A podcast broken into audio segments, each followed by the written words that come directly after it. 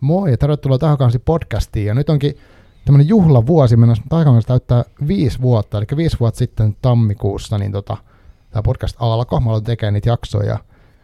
Nyt on sitten juhlat ja mulla on tosiaan tässä vieras mun edessä. Mä aloitan Arkikulta kahvilassa Hyvinkäällä ja meillä on tuossa odottamassa leivokset tai muffinsit, mitkä otetaan äänityksen jälkeen. Juhlistetaan tätä tota, viisivuotista taivalta. Mutta ehkä historiikki ei tässä vaiheessa kannata ottaa. Me puhutaan kyllä tänään semmoisista asioista, millä on niinku pitkä historia.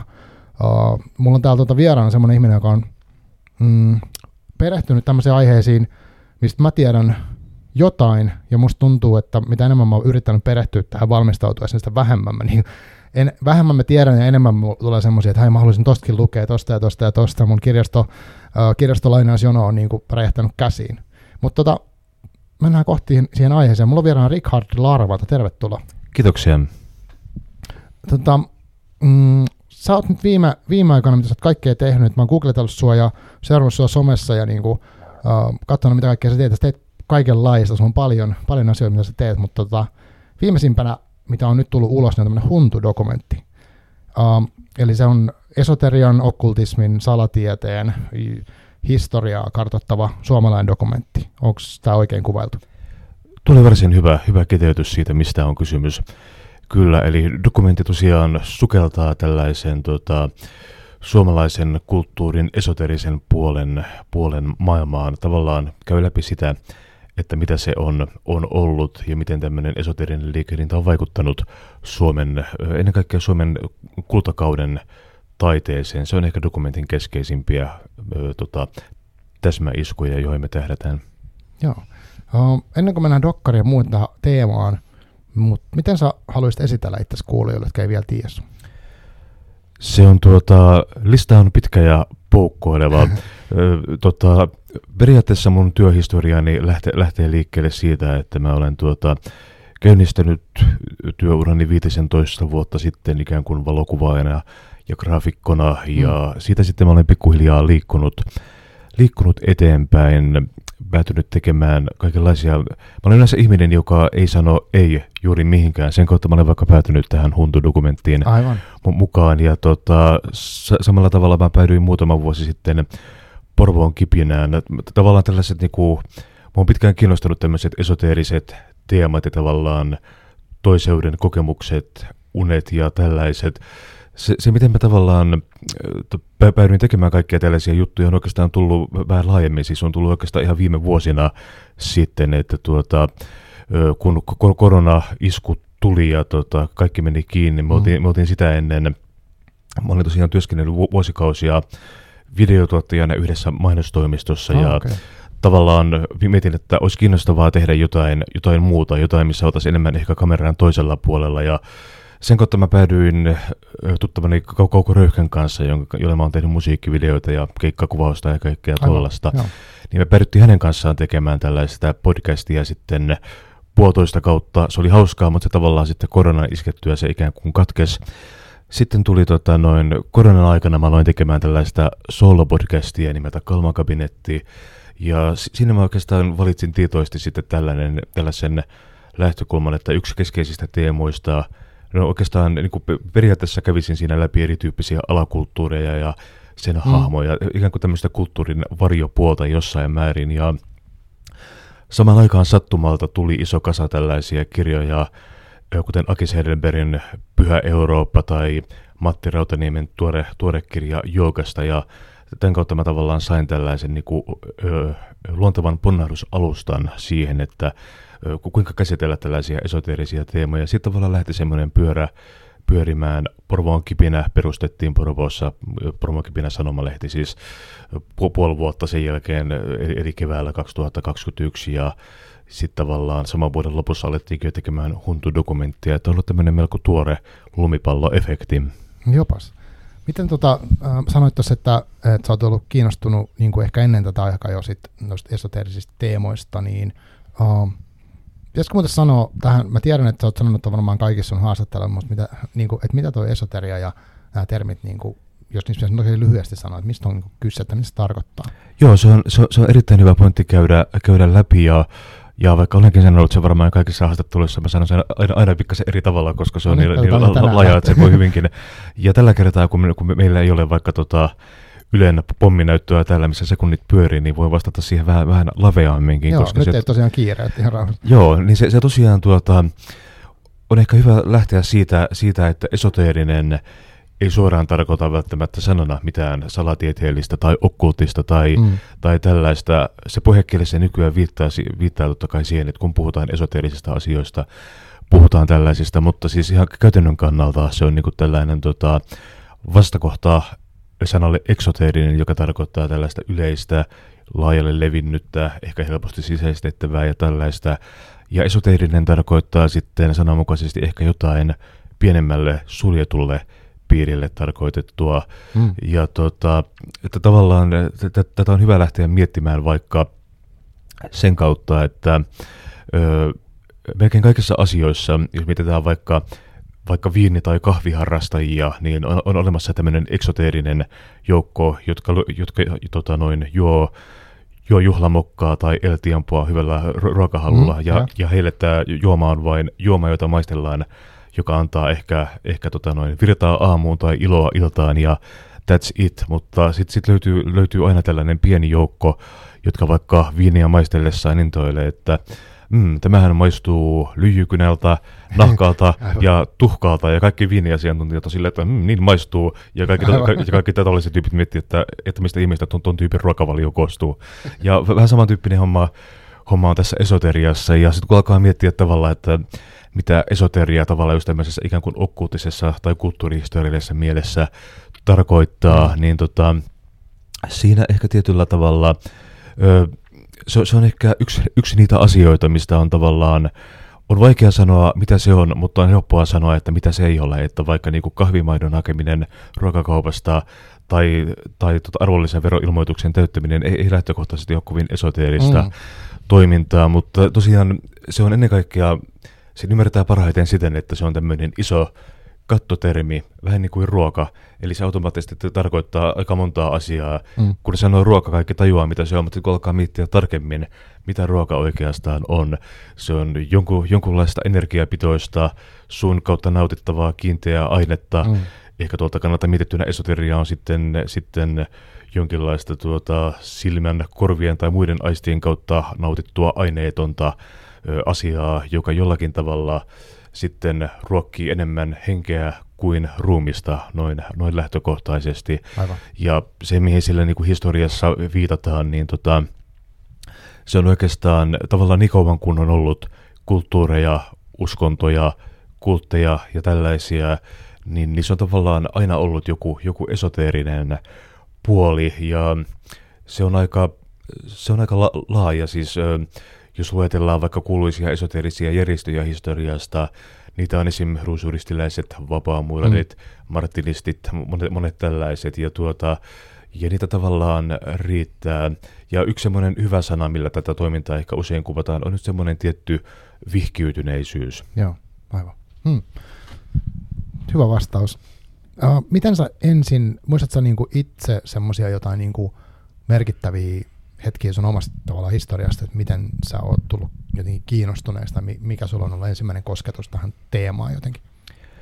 Mä veikkaan, että ensimmäisiä kosketuksia on varmaankin tullut jostain yhdeksänkymmentäluvun loppupuolelta. Silloin tuli jostain syystä tämmöinen aika laaja valikoima elokuvia, jotka jollain tavalla käsitteli tällaisia te- teemoja. Tuli tällaisia niin kuin alan suosikkeja, kuten Roman Polanskin Yhdeksäs portti, joka on tämmöinen hauska okkulttinen road trip movie ah, alki, alki vanhan Euroopan, ja Stanley, Stanley Kubrickin klassikko Eyes Wide Shut.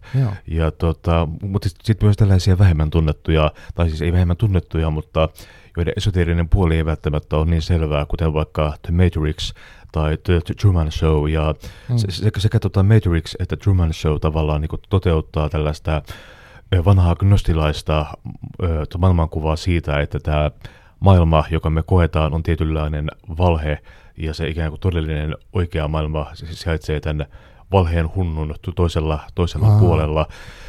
Mä en tietenkään miettinyt tällaisia asioita ollessani tyyliin kuudennella niin luokalla, mutta tavallaan tuommoinen tietty, tietty kirjastus, vaikka niin kuin mun mielestä edelleen toi niin kuin Roman Polanskin yhdeksäs portti on semmoinen todella viihdyttävä ja hauska elokuva. Se, siinä tosiaan niin kuin, siinä on pääroolissa Johnny Depp, joka näyttelee tällaista hyvin, hyvin opportunistista ö, tota, vanhojen kirjojen diilaajaa, mm. joka matkustaa tällaisessa aika määrittelemättömässä sutvanassa Euroopassa.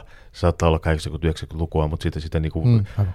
vuosikymmentä ei tavallaan tuoda siitä kovin, kovin tarkasti esiin. Ja siinä kierretään jossain Portugalin Sintrassa ja, ja Ranskan Pariisissa. Ja, ja sen, sen elokuvan ehkä epäuskottavin puoli on ei, ei niinkään ne tota, toismaailmalliset ilmiöt ja paholaisen manaamiset, vaan se, siinä, siinä kaikki kirjaharrastajat on tällaisia hyvin, hyvin rikkaita, hyvin toimeentulevia ihmisiä. Aivan, joo. Joo, tämä on mielenkiintoista. Mulla tota, mä mietin, kun mainitsin tuossa Kauko Röyhkän, niin tota, mä itse on, mä mietin, ennen kuin mä tulin tänne ja mietin tätä aihetta, niin, että miten, miten tämä on mua koskettanut, niin tosi paljon just erilaisten kulttuurituotteiden kautta, niin mä oon jo tosi nuorena jotenkin ollut kiinnostunut, ja mulla ehkä se on painotus ollut aina jossain siellä niin kuin demoneissa, tämmöisissä niin kuin manauksissa ja niin kuin satanismissa, tällaisissa, mitkä tullut sitten niin kuin rockmusiikin ja metallimusiikin ja kauhuelokuviin ja kirjojen kautta. Ja niin kuin mulla on tuossa tuo H P. Lovecraftin kirja, minkä mä just tilasin, missä on kaikki sen, sen tuotanto ja siellä niin kuin vanhat jumalat. Ja jotenkin se, se, se kulttuurimateriaali, jota mä oon imennyt niittäni nuorena, on sisältänyt niin kuin paljon tämmöistä niin kuin, uh, silmäniskua tuohon maailmaan. Ja sitten kaivellut, ehkä sieltä on napattu, että jossain jotkut bändit on käyttänyt sitä silleen, että ottanut vaikka jonkun demonin nimen jostain ja käyttänyt sitä vaan bändin nimenä ja sillä ei välttämättä mitään sen enempää. Jotkut on ollut enemmän jotenkin syvemmällä siinä aiheessa, mutta jotenkin mulle se on tullut paljon, tosi paljon tullut taideen kautta. Ja Kauko Röyhkä oli siinä hauska, kun silloin kun Suomessa ja Amerikassa oli tai Satanic Panic silloin Ysärillä, niin hän teki sen levyn, sen Jumalan lahja, missä, missä näitä teemoja pyöriteltiin, Aleister Crowley tai kaikkea tätä. Niin, niin jotenkin sitä kautta mä oon niinku, äh, niinku ollut jotenkin seurannut vähän tätä juttua, mutta aina vähän niin kuin populaarikulttuuria tämmöisten kautta, että en niinkään ikinä mennyt sen historiaan. Joo, siis toi kyllähän kun, kun miettii, niin mun mielestä tässä tota Huntu-dokumentissa käydään läpi paljon just tota, miten tavallaan toi tuhatkahdeksansataaluvun kulttuurimaailma oli tällaisen mm. okkulttisen boomin tot, ikään kuin lävistämä, ja mä tavallaan näen siinä paljon samaa kuin vaikka tämmöisessä heavy metalin käyttämässä symboliikassa, että mm. niin kun, että se, että näitä teemoja esiintyy päälle sadan vuoden takaisessa taiteessa ja tällaisessa, niin se, se ei mun mielestä niinkään välttämättä kerro ihmisten syvistä henkilökohtaisista vakautumuksista tai tällaisista, vaan esimerkiksi semmoisesta kiinnostuksesta aihepiiriä kohtaan. Mm, ja ju, just tämän tyyppisessä, kun heavy-bändeilläkin on, on tällainen, että niin kun on tiettyjä voimakkaita symboleja, nimiä, kuvia, tällaisia, mitä käytetään. Se ei välttämättä, välttämättä tarkoita, että olisi mitään syvempää historiallista tuntemusta siitä, siitä aiheesta, eikä välttämättä tota, mun mielestä tarvikkaa olla, vaan mm, se, se mm. vaan niinku, tavallaan puhuu näiden ö, tota, asioiden sellaisen ö, tietyn voimallisuuden puolesta, että niitä voi käyttää, vaikka ei, vaikka ei täysin ymmärtäisikään niiden tota, symboliikkaa tai arvoa, että ne toimii silti mm, jollain tavalla. Aivan. Joo, joo, niinpä. Mä muistan jonkun, katsoneeni jonkun Slayerin haastattelun joskus nuorena, missä hän sanoi, että no he, heillä se oli enemmän semmoista läppää, että heillä tykkäsi laittaa pentagrammia sitä, että saa semmoinen hyvän fiiliksen. Ja mm-hmm. sitten taas joku, joku Danzig, mikä oli mun, mun idoli silloin lapsena, niin hän oli sitten jotenkin tosi tosissaan ja niin kuin, suositteli kaikkia kirjoja ja muita omissa videoissaan. Tota, Mutta mut anyway. Mut tota, uh, miten sitten, mm, haluatko kertoa tuosta Huntu-dokumentista, että mikä sen niin kuin, miksi se tehtiin ja mistä se lähti, se idis? Kyllä joo, se oikeastaan tota, se käynnistyi tuossa kaksituhattakaksikymmentäyksi vuoden lopussa tietyllä tavalla sattumien kautta. Tuota, tosiaan ikään kuin tämmöinen lumipalloefekti oli tietyllä tavalla käynnissä, että tämmöinen Ukko Torni-niminen Torni Filmi Oyn toimitusjohtaja, joka toimii tuolla Karjalan suunnalla, oli, oli tuota noin kuluneen kesän kaksituhattakaksikymmentäyksi aikana kuunnellut valtavan määrän näitä mun Kalmakabinetti-podcasteja, koska hän oli juuri saanut lapsen eikä ollut parempaakaan tekemistä niitä karruja tyynellessä, niin tota, siitä tavallaan tuli sellainen idea hänelle, koska hän, hän on niin kuin, kuten mäkin, tehnyt paljon töitä niin kuin yritysvideoiden ja tällaisten maailmassa, mm. ja yleensä siinä maailmassa toimiminen tuottaa sellaisen tietyn kyllästymisen siihen, siihen maailmaan melko tehokkaasti. Ja, mm. ja Ukko mietti, että dokumenttielokuvat, ne voisi olla tämmöinen kiinnostava seuraava vaihe ikään kuin tehdä. Ja sitten tota, hän otti muhun, muistaakseni marraskuussa kaksituhattakaksikymmentäyksi yhte- yhteyttä. Meillä oli silloin tota, noin, eka tuotantopalaveri, tai puhelimitse vaan nopeasti puhuttiin, että tämmöinen homma voisi olla kiinnostavaa tehdä. Ja se tosiaan niin kuin hämmästyttävästi tehtiin se vuodessa sillä tavalla, että tasan vuosi siitä, kun me puhuttiin ekaa kertaa puhelimessa, niin oli sen tota, dokum- dokumentin, dokumentin ensi-ilta jo, että se tehtiin niin kuin hyvin, hyvin tehokkaasti. Ja idea tuli oikeastaan siitä, että tämän tyyppiset aiheet on tietyllä tavalla, ne on olleet, olleet esillä viime vuosina. On tullut tosiaan paljon kirjallisuutta, jopa sanomalehtiä, kuten Porvoon kipinä. On ollut kaikenlaisia ta- taidenäyttelyitä, mitkä on ollut todella suosittuja, mikä on aika yllättävää. Helsingissä on ollut Päivälehden museossa ja Villa mm. Jyllenbergissä ja muualla. Ja tuota, sitten tavallaan mietittiin, että tästä olisi kiinnostavaa tuota noin, tehdä kunnollinen dokumentti tästä aiheesta, koska se on oikeastaan sellainen asia, mitä ei ole tehty ollenkaan, ei välttämättä oikein edes maailmanlaajuisesti, koska melko usein, kun katsoo vaikka YouTubesta jotain, jotain esoteria dokumenttia, mm. ne, ne näyttää semmoiselta yhdeksänkymmentäluvun kotivideohommalta, missä, missä on kaikenlaisia kummallisia leikkauksia, mm. outo, outoja ääniefektejä ja kaikkea tällaista. Mietittiin, että, että mitä jos otettaisiin tavoitteeksi, että tehtäisiin semmoinen elokuvallinen dokumentti, joka suhtautuisi tähän asiaan niin kuin vakavasti ja tuota, mm. historiallisella tarkkuudella ja pyrittäisiin tekemään tähän Vähän, vähän toisen tyyppinen juttu, mitä on tehty. Totta kai asia siis auttoi se, että tällaista ei, ei ollut tehty. Me saatettiin silloin sanoa, että tämä on täysin ainutlaatuinen projekti, riippumatta siitä, kuinka huono lopputulos olisi ollut. Se on kuitenkin ainutlaatuinen projekti, että sikäli hyvä mainostemppu. Joo, tota, nyt minun on pakko mennä yksi askel taaksepäin, koska minun olen sanonut sen, että minun pitää Kalmakabinetit sanoa, että Kalmakabinetti-podcast tosiaan, niin sä oot tehnyt sitä joku sen vuoden, niin onko se niinku semmoinen jatkuva projekti, mikä jatkuu? Kyllä se periaatteessa on. Mä oon sitä tosiaan kolme, kolme kautta tehnyt tässä mm. ö, vajaan pari, pari vuoden aikana, ja kyllä se on nyt ollut tässä, tässä tauolla oikeastaan vuoden kaksituhattakaksikymmentäkaksi aikana, tai niitä taisi tulla vielä kyllä kaksituhattakaksikymmentäkaksi ulos, mutta, mm. tuota, mutta, mutta nyt tosiaan tämä Huntu-dokumentin viimeistely ei muuta tuossa koko, koko loppuvuoden ja oikeastaan vielä vähän tätä kuluvaakin vuotta, mutta nyt tässä kun pikkuhiljaa pöly, pöly alkaa laskeutua, niin tota, voin alkaa taas miettiä ikään kuin vanhoihin paheisiin palaamista, joiden Kalmakabinetti kuuluu. Joo, siis mä haluan sanoa siitä, että se on tosi hyvä podcast. Toivottavasti jatkat. Se on ollut kiinnostavaa. No, meillä on ollut muutamia niin kuin samoja vieraita, mutta sitten sulla on ollut vieraana semmoisia niin kuin mun vanhoja idoleita, yliin A V. Yrjänä ja, ja, ja tota, Jarkko Martikainen ja tällaisia. Niin kuin, niitä on ollut tosi kiinnostavaa kuunnella, mitä he ajattelee. Ja tota, mä haluaisin tässä vaiheessa mainostaa sen, eli mitä kautta sitä pääsee kuuntelemaan, jos haluaa nyt mennä kuuntelemaan. Joo, se on tosiaan tuolta Bauer Median Podplay-palvelun kautta to- toteutettu. Se löytyy käsittääkseni myös, myös tuota Spotifysta, iTunesista ja kaikista muistakin tällaisista Joo, yleisistä. Joo, eli Kalmakabinetti hakukenttä. Kalmakabinetti, niin sieltä löytyy kaikki kolme kautta. Joo, ja esimerkiksi just A V-Yrjänän jaksossa niin puhutaan esoteriasta ja hänen niin kuin, ajatuksistaan siitä, että se on niin kuin ollut, jos haluaa tätä aihepiiriä tutkia, niin se on yksi suojeltava jakso mun mielestä. Joo, se on aika tuota, vankasti tosiaan keskittynyt tällaisiin esoterisiin teemoihin se jakso ja siinä käydään aika pitkiä, pitkiä historian, historian jaksoja ja historiallisia okkultisia hahmoja läpi. Muistaakseni melko syvään luotaavasti. Kyllä. Tota, mm, joo, mä haluaisin tosiaan tässä jaksossa puhua esoteriasta niin kuin laajemmin, ehkä siinä mielessä just, että, että me voitaisiin nostaa erilaisia niin kuin, uh, vaikka kirjoja ja, ja asioita, mihin voisi tutustua, jos on kiinnostunut niin kuin etsiä lisää tietoa, koska mulla ainakin tuon dokumentin katsominen aiheutti sen, että niin kuin, että mä sieltä nousi, niin kuin sanoit nyt gnostinaisuussanan, sä sanoit sen, sitten siellä on mainittu ehkä tämmöinen niin kuin Mitran kultti, tai sitten tulee teosofiaa, tai, tai tota, henkilöitä, eli kuten Blavatsky, niin kuin tällaisia, mitkä oli mulle niin kuin suht uusia termejä, niin tota, äh, mä toivon, että sitten tämän kuunneltua, niin okei, okay, ihmiset menee katsoa sen dokumentin, kuuntelemaan sun podcasteja, mutta myös sitten tutkii lisää aihetta, jos saattuu kiinnostaa. Mutta tota, hunnusta sitten, niin tota, liittyykö se muuten se huntu-sana niin kuin siihen, mitä sä sanoisit gnostilaisuudesta, että onko se tullut siitä se nimi?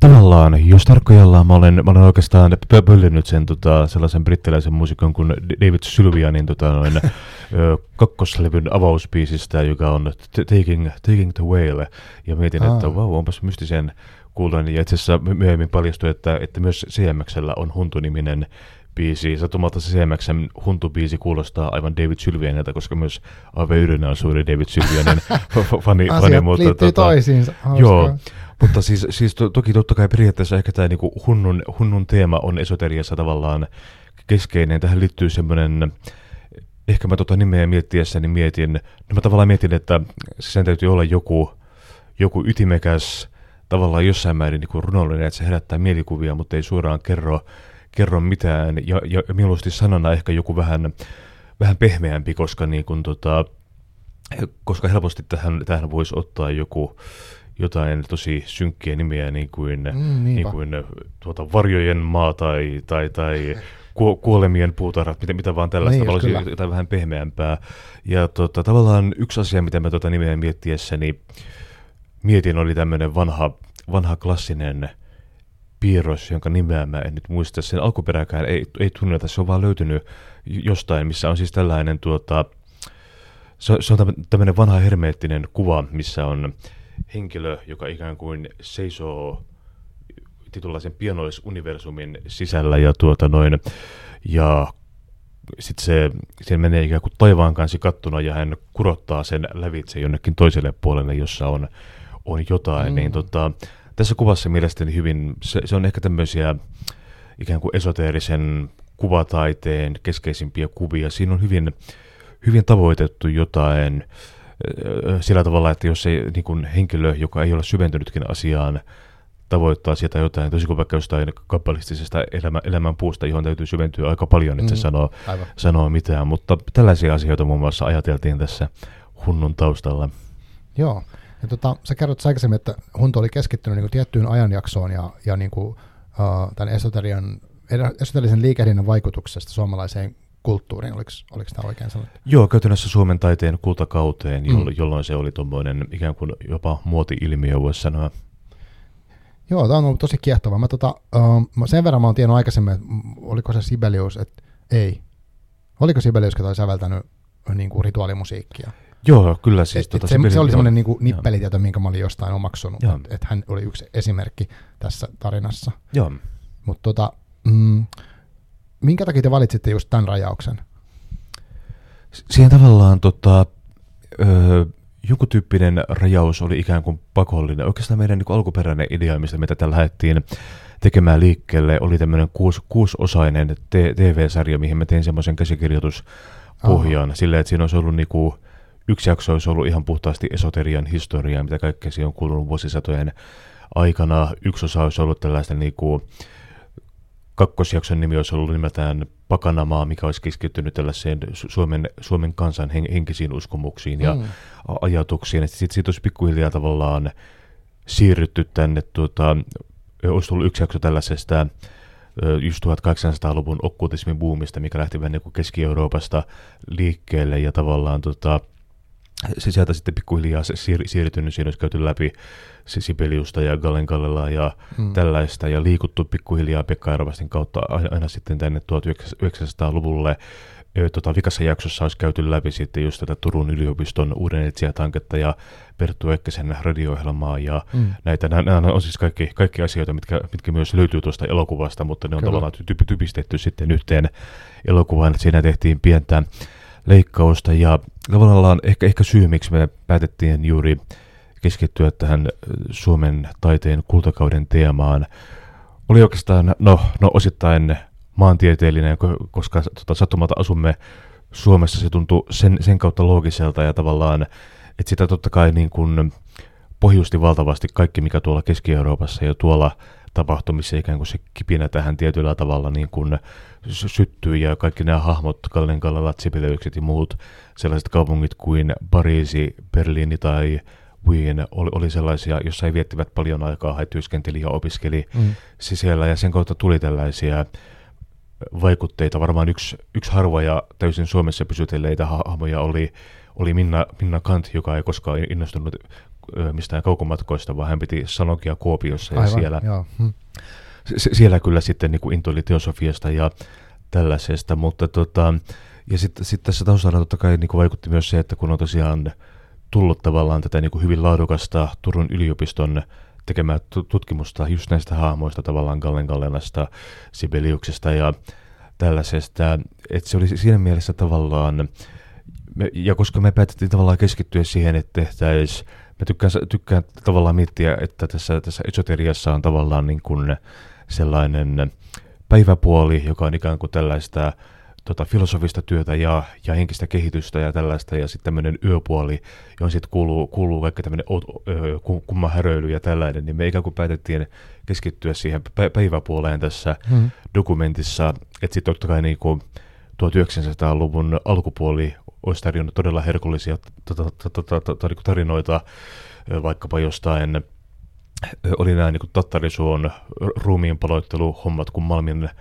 hautausmaalta varastettiin ruumiita ja, ja leikeltiin oh. palasiksi sa- sa- satanisiin rituaaleihin, ja oli tota, noin, suomalainen ylioppilas Yrjö von Grönhagen, joka päätti kävellä Pariisista Suomeen, mutta juttu matkalla Tota, Natsi-Saksaan ja päätyi vahingossa Himmlerin apulaiseksi okay. sinne, ja siis, siis niin kuin täysin, täysin hämmästyttäviä kummallisia sattumuksia tapahtui tuossa, tuossakin kentässä, ja näistä olisi totta kai ollut hauskaa, hauskaa myös keskittyä, mutta, mutta sitten nämä menee suoraan sellaiselle, niin kuin, kun päästään natseihin ja okkultisiin rituaalimurhiin, niin ollaan väistämättä pikkasen siellä okkultismin yöpuolella, niin me päätettiin tehdä yksi tämmöinen dokumentti, mikä keskittyisi tavallaan just tällaiseen henkiseen kehitykseen ja tällaiseen vähän niin kuin syvempään henkiseen työhön.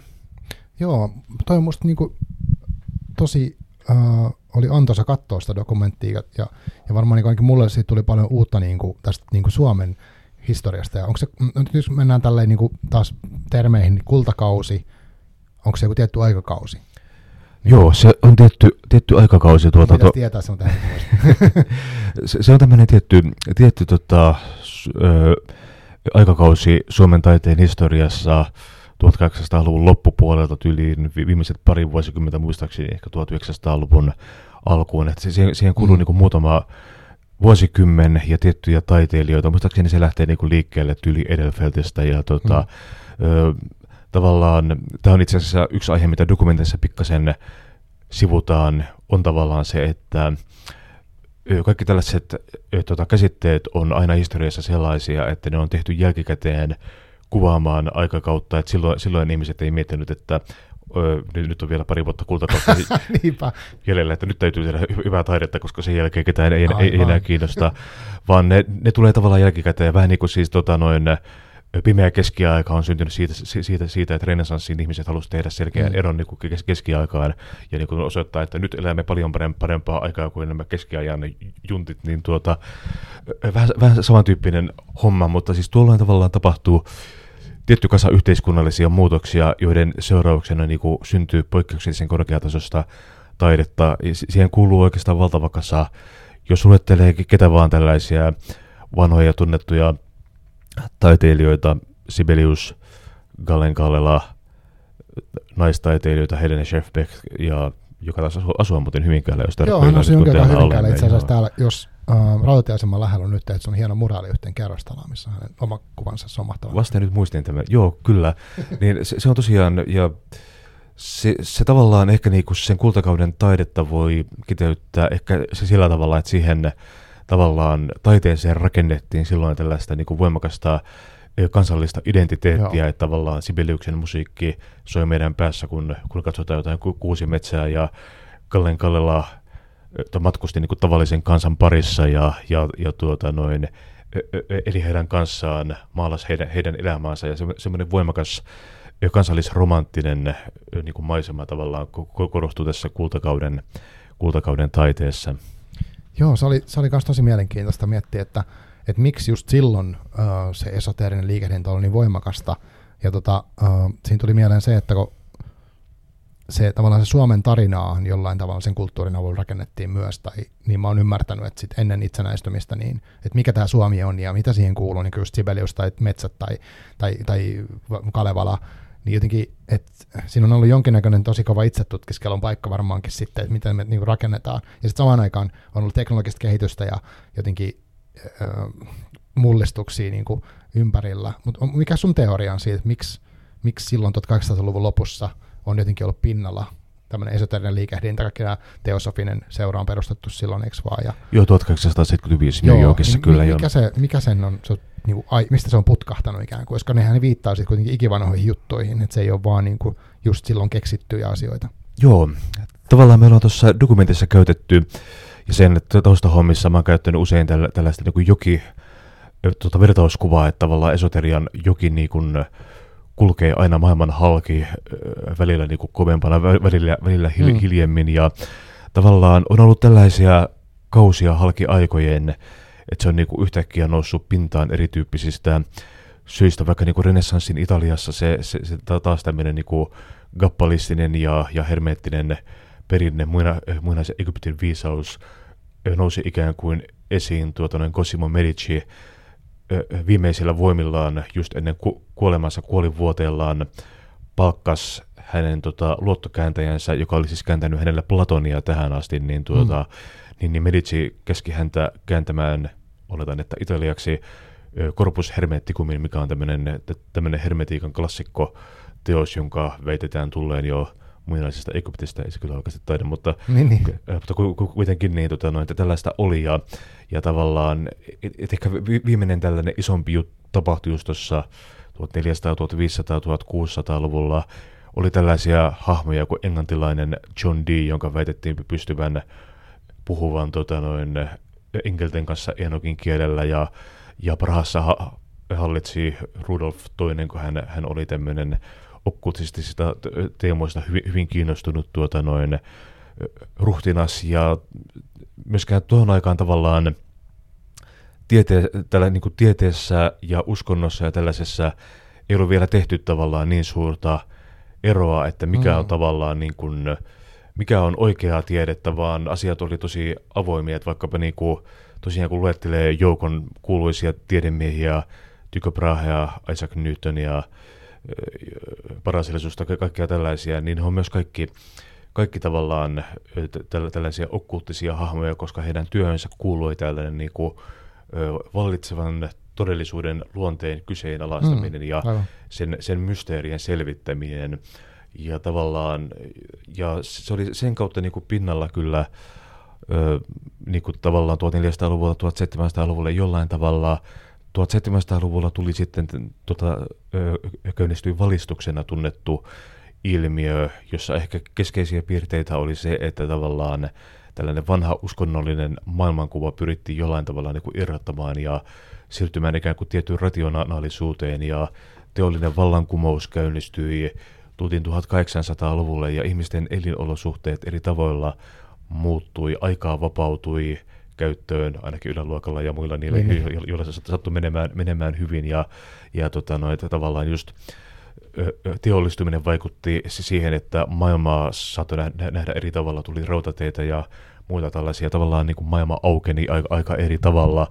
Ja sitten tavallaan tota, oikeastaan kun tullaan tuhatkahdeksansataaviisikymmentäluvun Pariisin, niin sieltä sitten ehkä, ehkä lähti liikkeelle tämmöinen tietynlainen, sitä kutsutaan nimellä Occult Revival näin, näin jälkikäteen, ja mm.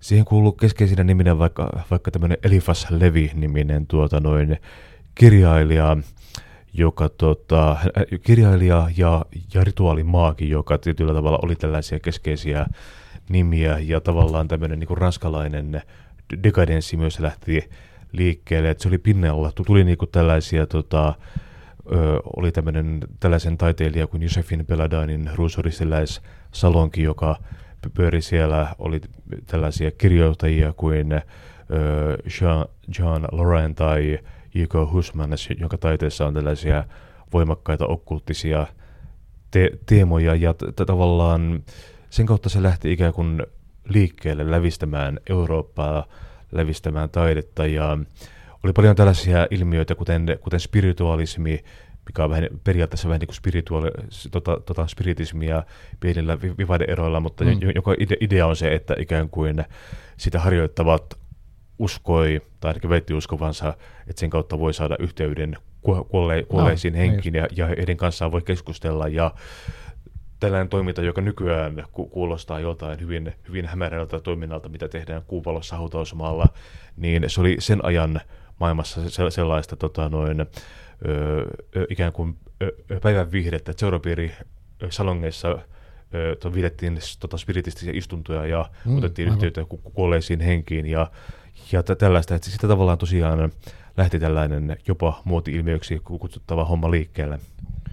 Joo, ja tota, se, se on niinku tosiaan tosi mielenkiintoista, että ne, tosi moni tämmöinen niinku kultakauden taiteilija on ollut hirveän tämmöinen, että okei, keskittynyt siihen suomalaisen tarinaan, mutta myös matkustellut paljon, käynyt hakemaan vaikutteita laajasti ja verkottautunut niinku eurooppalaisten, niinku muiden eurooppalaisten taiteilijan kaiden. Se on jotenkin kiehtovaa, ja sitten, että tavallaan meidän isosti arvostamista taideteoksissa Suomessa on, on niinku tätä, tätä tota, uh, materiaalia mukana.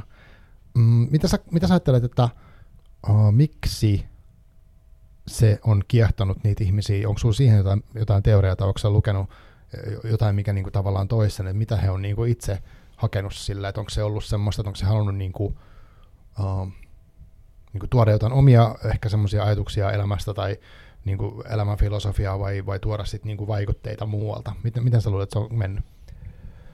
Joo, tuo on tuota, hyvä ja hankala kysymys, koska se, siinä tavallaan tulee, tulee haasteeksi se, että, että mun on tavallaan vaikea niin kuin jopa, jopa miettiä edes, edes omia niin syytäni tai, tai lähtökohtia niin, sille, että, että, että, että miten tästä on kiinnostunut, ja kun lähtee tavallaan miettimään, että miksi joku muu on siitä kiinnostunut, se on tavallaan hankala homma, mutta, mutta tota, noin, se mitä tavallaan, niin kuin, ja, ja siis tavallaan väistämättä tietyllä tavalla ennen kuin puhuu ihmisistä, jotka, jotka on joku muu kuin sinä itse, niin homma menee Juu, vähän niin kuin tuota, to, tuota spekulaation puolelle, mutta siis tavallaan sitä voi, niin kuin, jos lähtee tuota lähestymään ihan tavallaan semmoisia faktapohjaisia juttuja, minkä kautta hommaa voi lähteä selvittämään, on vaikka tavallaan katsoa heidän kirjastojaan tai kirjeenvaihtojaan, ja niissä mm. molemmissa tavallaan tällaiset niin kuin esoteeriset teemat tulee, tota, no, tulee esille, että vaikka kaikkien kirjastosta löytyy helposti jotain Pekka Erva, Ervastin teoksia.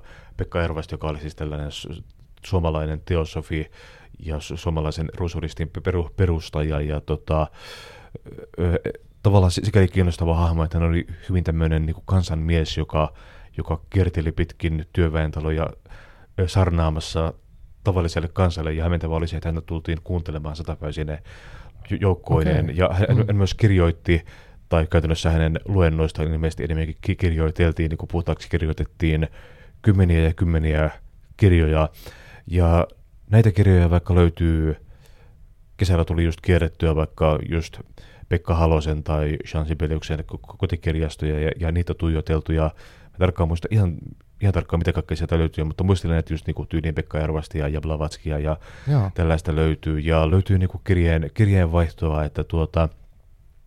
Että, että missä vaikka Minna Canthin kerrotaan intoilleen teosofiasta ja idän filosofioista ja t- tällaisista samaan aikaan, kun Sibelius vaimoinen on, on kylässä täällä tota, noin hänen, hänen Kuopion ateljeessaan, ja, ja Sibelius näyttää ilmeisesti hy- hyvin, hyvin kyllästyneeltä, kun, kun Minna Canth, Canth selittää tota, ku- kuohuen näistä, näistä te- te- teosofian uusista mu- muotivillityksistä. Mm. Tavallaan se kiinnostus ehdottomasti... Tota, on ollut, ja tähän itse asiassa tavallaan ehkä liittyy myös semmoinenkin kysymys, mitä meitä välillä on kysytty, että miksi me ollaan keskitytty nimenomaan näihin taide, taidehahmoihin, mm. eikä vaikka sanotaan liikemiehiin tai tavalliseen kansaan, niin tavallaan vastaus siihen tulee sen kautta, että se on niin kuin näkyvissä sekä heidän kirjeenvaihdoissaan, kotikirjastoissaan ja taiteissaan, mitä he on tehneet, että tavallaan tällaista niin kuin todistusaineistoa löytyy paljon, että se on, niin tota, on, on helppoa todeta, että tämmöinen muoti-ilmiö on ollut, mutta sitten tavallaan tuollaiset niin kuin käytännön yksityiskohdat, ne, ne on sellaisia, tuota, just tässä vuoden alunpäivinä taas lueskellut pitkästä aikaa Umberto Econ loistavaa Foucaultin heiluria. Se on kyllä hieno kirja. Joo, ja sen, sen keskeisiä teemoja on tavallaan se, että siinä käydään läpi just tällaisia niin kuin symbolien tulkintaa ja tällaista, kuinka helppoa se on tehdä väärin, ja tavallaan ehkä kaksi sellaista se, to, ikään kuin hankalaa asiaa tässä on se, että ihmiset, tota, ihmisen muistihan toimii niin, että se muistaa ja kehittää tarinoita, että jos se kuulee jonkun mehevän yksittäisen lauseen, mm. kuten, kuten että Akseli Gallen-Kallela oli vapaamuurari, Sibelius oli vapaamuurari, mm. siitä kehittyy tarinoita, kuinka he vietti yhteisiä illanviettoja tai tällaisia, mutta mä palaan, palaan ehkä tota, pian siihen, miksi näin ei, ei ollut. Ja mm. sitten sit toisaalta myös vaikka yksi tämmöinen hankaluus on se, että tavallaan kun Akseli Gallen-Kallela oli hyvin pikaisesti vapaamuurari, niin tavallaan niin kuin hänen taiteessaan näkyy tällaisia niin kuin symboleita, kuten tuota, on vaikka se yksi kuuluisa maalaus, jossa näkyy synkkä joki, ja jonka reunaan Akseli Gallen-Kallela on maalannut omakuvan itsestään verrattuna nuorena miehenä varmaan kolme-nelikymppisenä, ja hänellä on yllään, yllään esiliina ja kädessään lastikauha, eli kaksi hyvin klassista vapaamuuraritunnusta, niin sillä ei käytännössä ollut luultavasti yhtään mitään tekemistä vapaamuurariyden kanssa, koska hän ei ensinnäkään silloin kuulunut vielä vapaamuurareihin, hän liittyy paljon myöhemmin, ja tuota... Ja itse asiassa hänen niin kun, tota, vapaamuurariuransa saattoi kuulemani perusteella olla sen koko, koko järjestön historian lyhyimpiä vapaamuurariuria, koska hän siis kävi ö, niin kun vapaamuurariuteen perusasteisiin kuuluu mm. kolme astetta, joista ensimmäinen on oppilasmuurari, toinen veljesmuurari, kolmas on mestarimuurari. Ja Gallen-Kallela kävi ö, ruotsalaisessa vapaamuurarijärjestössä, eli fre, ö, Svenska Frimuurarien Ordenissa, ottamassa ensimmäisen as- asteen, mutta hän ei jäänyt edes veljesaterialle, mikä on tavallaan semmoinen pakollinen juttu, joka ah, okay. kuuluu siihen rituaaliin, hän vaan pinko ovesta ulos. Ei myöskään koskaan maksanut tätä niin jäsenmaksua tai, tai, tai, tai, tai mitään muutakaan. Tämä oli tämmöinen hyvin nopea mm. vierailu, ja kuitenkin helposti sitten niin kun hänen taidettaan voi yrittää tulkita jonkun vapaamuurarisymboliikan kautta, ja siinä ehkä tavallaan just, just päädytään tällaiseen niin kierteeseen, että nähdään asioita ja yhteyksiä, mitä välttämättä ei ole, että tota, ö, on tämä mainio Niina Kokkisen kirja Totuuden etsijät tullut vuonna kaksituhattakahdeksantoista, joo, jossa käydään läpi niin kuin hyvin syvästi ja, ja tarkasti tätä tota, just Pekka Halosen, Akseli Gallen-Kallelan ja, ja Hugo Simbergin tai, taiteen esoteerisia vaikutteita, niin niissä sitä käydään ikään kuin hyvin läpi, mutta et, tavallaan se tietty mysteeri loppujen lopuksi säilyy, koska verrattain harva taiteilija kuitenkaan niin kuin kertoo, että nyt Piirrän, piirrän tähän tauluni lastikauhan syystä X. Kyllä, siis, siis sitä ei yleensä kirjoiteta minnekään, vaan se vaan niin kuin tehdään, ja sitten tavallaan ö, ö, tulkinta jää siitä sitten kaikille muille. Nimenomaan, joo. Se, siis koko to, kysymys taiteen tulkinnasta on aina hankala, ja sitten vielä, jos pitää toisten puolesta arvailla, niin se on vielä, vielä vaikeampi. Joo, tota, tässä on nyt tullut muutamia sellaisia termejä, mitä, mitkä ei ole mulle tuttuja. Um, hermeettisyys tai joku tämmöinen, se, sä mainitsit sen pariin otteeseen. Mitä se tarkoittaa suomeksi? Joo, se on oikeastaan tota tällainen hyvin pitkä, pitäisiköhän sitä ikään kuin tulkita tietynlaiseksi universaalien vastaavuuksien laiksi. Siihen, siihen kuuluu tämmöinen lause, jonka luultavasti olet kuullut, eli niin alhaalla kuin ylhäällä, joka on tällainen, tällainen hermetismin niin kuin keskeinen mm. lause, ja tavallaan sen historia taitaa, haa, nyt liikutaan historian vaarallisella vesillä, mutta muistellaanpa siis se, tota, tulee muistaakseni tuolta tota, muinaisen Egyptin su- suuna- suunnalta, ja tavallaan niin tämä Hermes-nimi tulee, tulee siitä, että oli tota, tota, muinaisessa Egyptissä oli tämmöinen Thoth-niminen ju- jumala, joka joo, oli tavallaan niin tieteen ja taiteen jumala, ja kun ja myös niin ikään kuin vastavuoroisuuden jumala. Ja kun sitten tuli, tuli, tuli hellenismi, eli tämmöinen idän ja lännen kulttuuri kohtas, niin tota, nimi muuttui Hermekseksi. Ja t- tavallaan tota, t- tällainen tietynlainen hermeettisyyden ajatus vastakohtaisuuksien ja vastaavuuksien laki on varmaan aika, aika keskeinen erityyppisillä järjestöillä. Ja joidenkin nimissä se lukee totta kai suoraan vaikkapa täältä tuhatyhdeksänsataaluvun Englannin kuuluisa järjestö Hermetic Order of the Golden Dawn, johon mm. kuului muun muassa tällaisia ö, tunnettuja kynäniekkoja kuin Weepy Yeats ja, ja, ja Aleister Crowley. Aivan, aivan.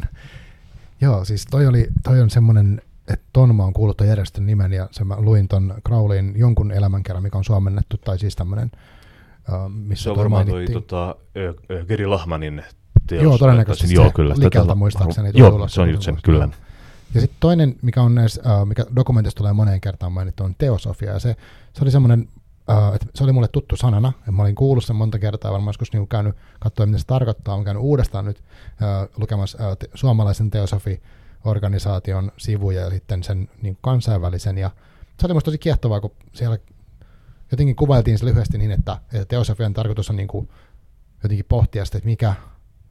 Nyt mä varmaan, sä voi korjata mua, mutta siis, että mitkä kaikki asiat on niin kuin yhteistä eri uskontoissa ja tämmöisissä niin kuin perinteissä, että mitä, että jotenkin, että yritettäisiin niin kuin tutkia sitä ydintä tai semmoisia niin kuin yhdistäviä tekijöitä, eikä keskittyä ehkä siihen, mikä on, kenen uskonto on paras, tai, tai tota, se oli musta tosi kiehtovaa ja jotenkin ehkä tosi tuharettakin ajattelua, vaikka se on siis vanha, vanha asia, mut, äh, ja, ja musta tuntuu, että tosi moni siinä dokumentissa niin moni viittasi teosofiaan, moni niin kuin haastateltava, niin tota, mitä, mitä sä siitä haluaisit sanoa?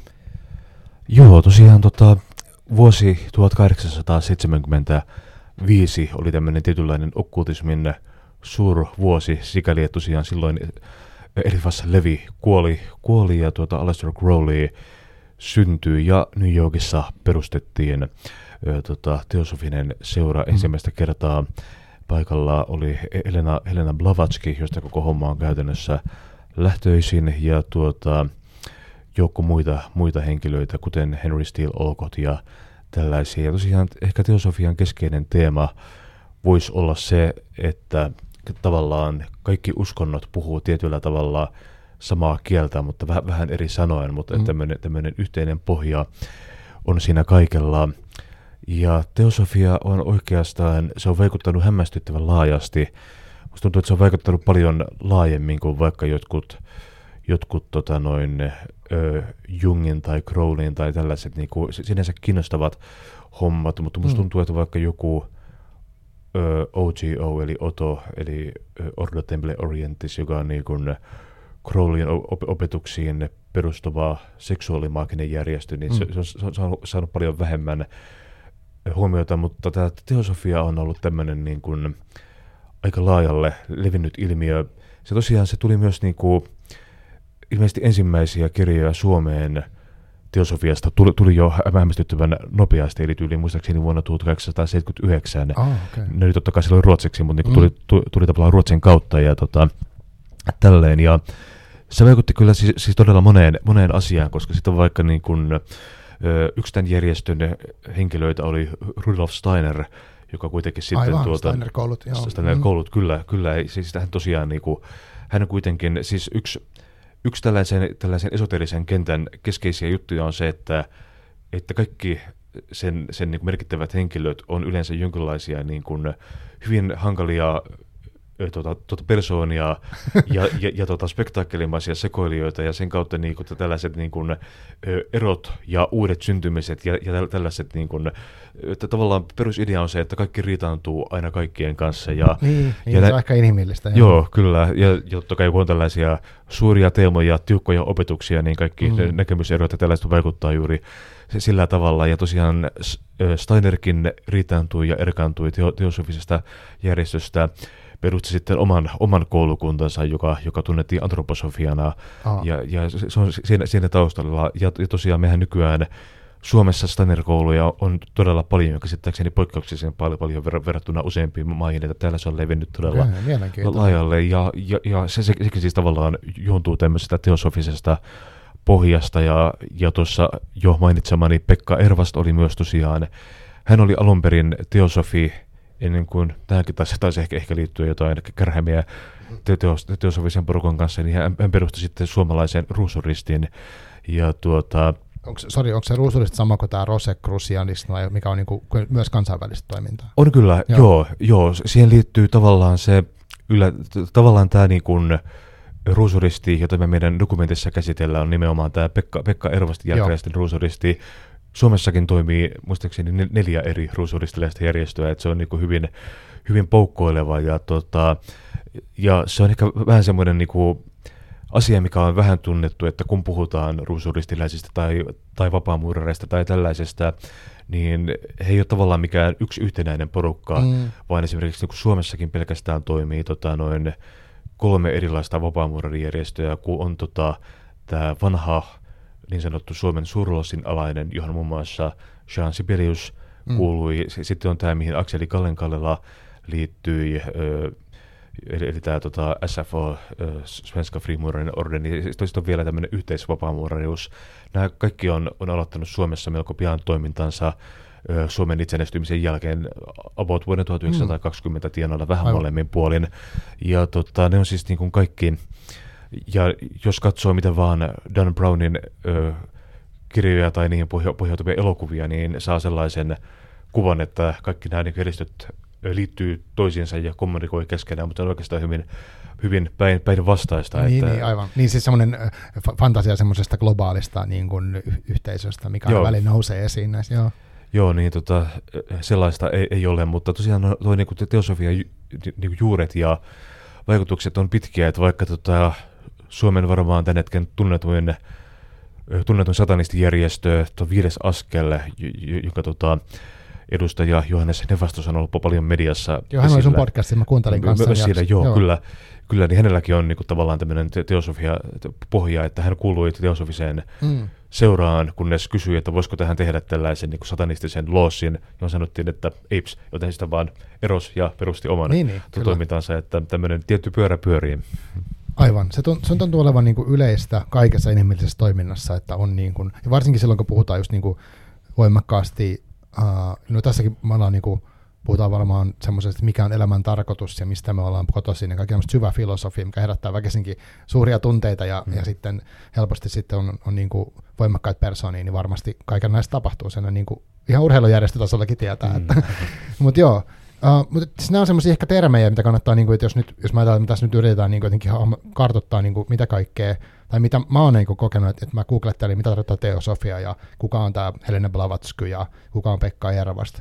Se oli musta kiinnostavaa, että siis tosiaan tämä teosofinen seura Suomessa on ihan aktiivinen tälläkin hetkellä, että se on ollut koko ajan, tämän sadan vuoden ajan toiminnassa, ja mä, mä nettisivuilta katson, niin siellä on ihan yleisötilaisuuksia, mihin voi mennä kuka tahansa kuuntelemaan tai katsoa netistä jotain luentoja, että et se niinku, se ei tuntunut semmoiselta niin, äh, mitä se sanoisi, vaikka niin vapaamureistaan puhutaan, että niin tämä on salainen järjestö ja sinne ei kuka tahansa voi mennä, mutta näillä oli sitten taas niin kuin avointa toimintaa. Ja mä rupesin kiinnostaa, että ehkä mä menen kuuntelemaan jonkun luennon joskus, koska aiheet on tosi mielenkiintoisia.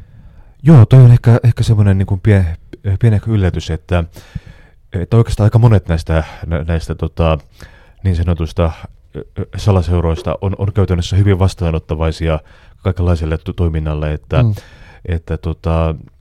Helsingissä Punavuoren tienoilla on tuommoinen verrattain suuri keskittymä, että siellä muun mm. muassa kaikki Suomen suuret vapaamuurariloussit, niiden pää, päämajat löytyy sieltä, ja, ja löytyy Gnostilainen seura, löytyy Ruusuristin temppeli, no niin. ka- kaikkea tota, no, että tällaista, ja, niin kun, ja muun muassa Ruusuristillä on paljon tällaisia kaikille avoimia yleisöluentoja tällaisia, missä voi ikään kuin mennä tutustumaan heidän toimintaansa, samaten kuin Gnostilaisella seuralla on, ja, ja myöskin jopa, jopa kun miettii vapaamuurareita, niin heilläkin oikeastaan se, mikä on, on, on salaista, on käytännössä niin kuin ne rituaalit ja opetukset, mutta, mutta hekin järjestää kyllä niin kuin niitä, niitä tota, tiloja pääsee katsomaan, ja, ja, ja siellä on välillä erityyppisiä yleisötapahtumia. Nyt, nyt etenkin itse asiassa vuosina kaksikymmentäkaksi ja kaksikymmentäneljä, kun on tota, noin kaksi tämmöistä niin kuin satavuotispäivää, muistaakseni kaksikymmentäkaksi on se vuosi, kun suomalainen suurloossi perustettiin Suomessa, no, ja kaksikymmentäkaksi, vuonna kaksikymmentäneljä on joku toinen, jonka juuri tällä hetkellä unohdin, mutta kuitenkin, mm. että se toiminta on, niin kun, koska siis, siis käytännössä idea ö, näillä tyypeillä ei yleensä ole, ole niin kuin sinänsä käännyttää porukkaa pois tai pitää toimintaa kovin mm. salassa, vaan he, he ottaa kyllä hyvin mieluusti uusia jäseniä, että, että, että niissä on usein jonkinlaisia niin kuin äänestyksiä, kuulusteluja, haastatteluja tai tämän, tämän tyyppisiä, niin, vähän, vähän varmaan melkein missä vaan, vaan seurassa tai, tai tämän tyyppisessä, tyyppisessä, että jollain tavalla katsotaan, että ketä tulee sisään, mutta sen perusteella, mitä mä oon ymmärtänyt, niin missään näissä toiminta ei ole sillä tavalla poissulkevaa. Ne on, ne on oikeastaan ihan muutamia pieniä poikkeuksia, kuten just täällä tämä mainitsemani Crowley-pohjainen Ordo Templi Orientis, joka pitää hyvin, hyvin pientä profiilia mm. ja tällaisia, mutta on ikään kuin poikkeuksia, että su, suurin osa näistä salaseuroista ei oikeastaan painota tätä salaosuuttaan enää kovinkaan paljon. Joo, aivan. Ja, niin, tavallaan mielenkiintoista, että, että se, jotenkin se, että jos puhutaan, niin kuin, mä mietin sitä niin kuin sellaisella näkökulmalla, että kun esoteria, jos se on jotain sellaista, mikä tavallaan on niin kuin, niin kuin tässä olemassa koko ajan, mutta jotenkin taustalla olevaa tietoa tai jotain, mitä saa kokemuksen kautta, siihen toi initiaatiotyyppinen ajattelu sopii tosi hyvin, että ennen kuin olet kokenut tiettyä asiaa, jollain tavalla, niin sä et voi tietää, mistä on kyse.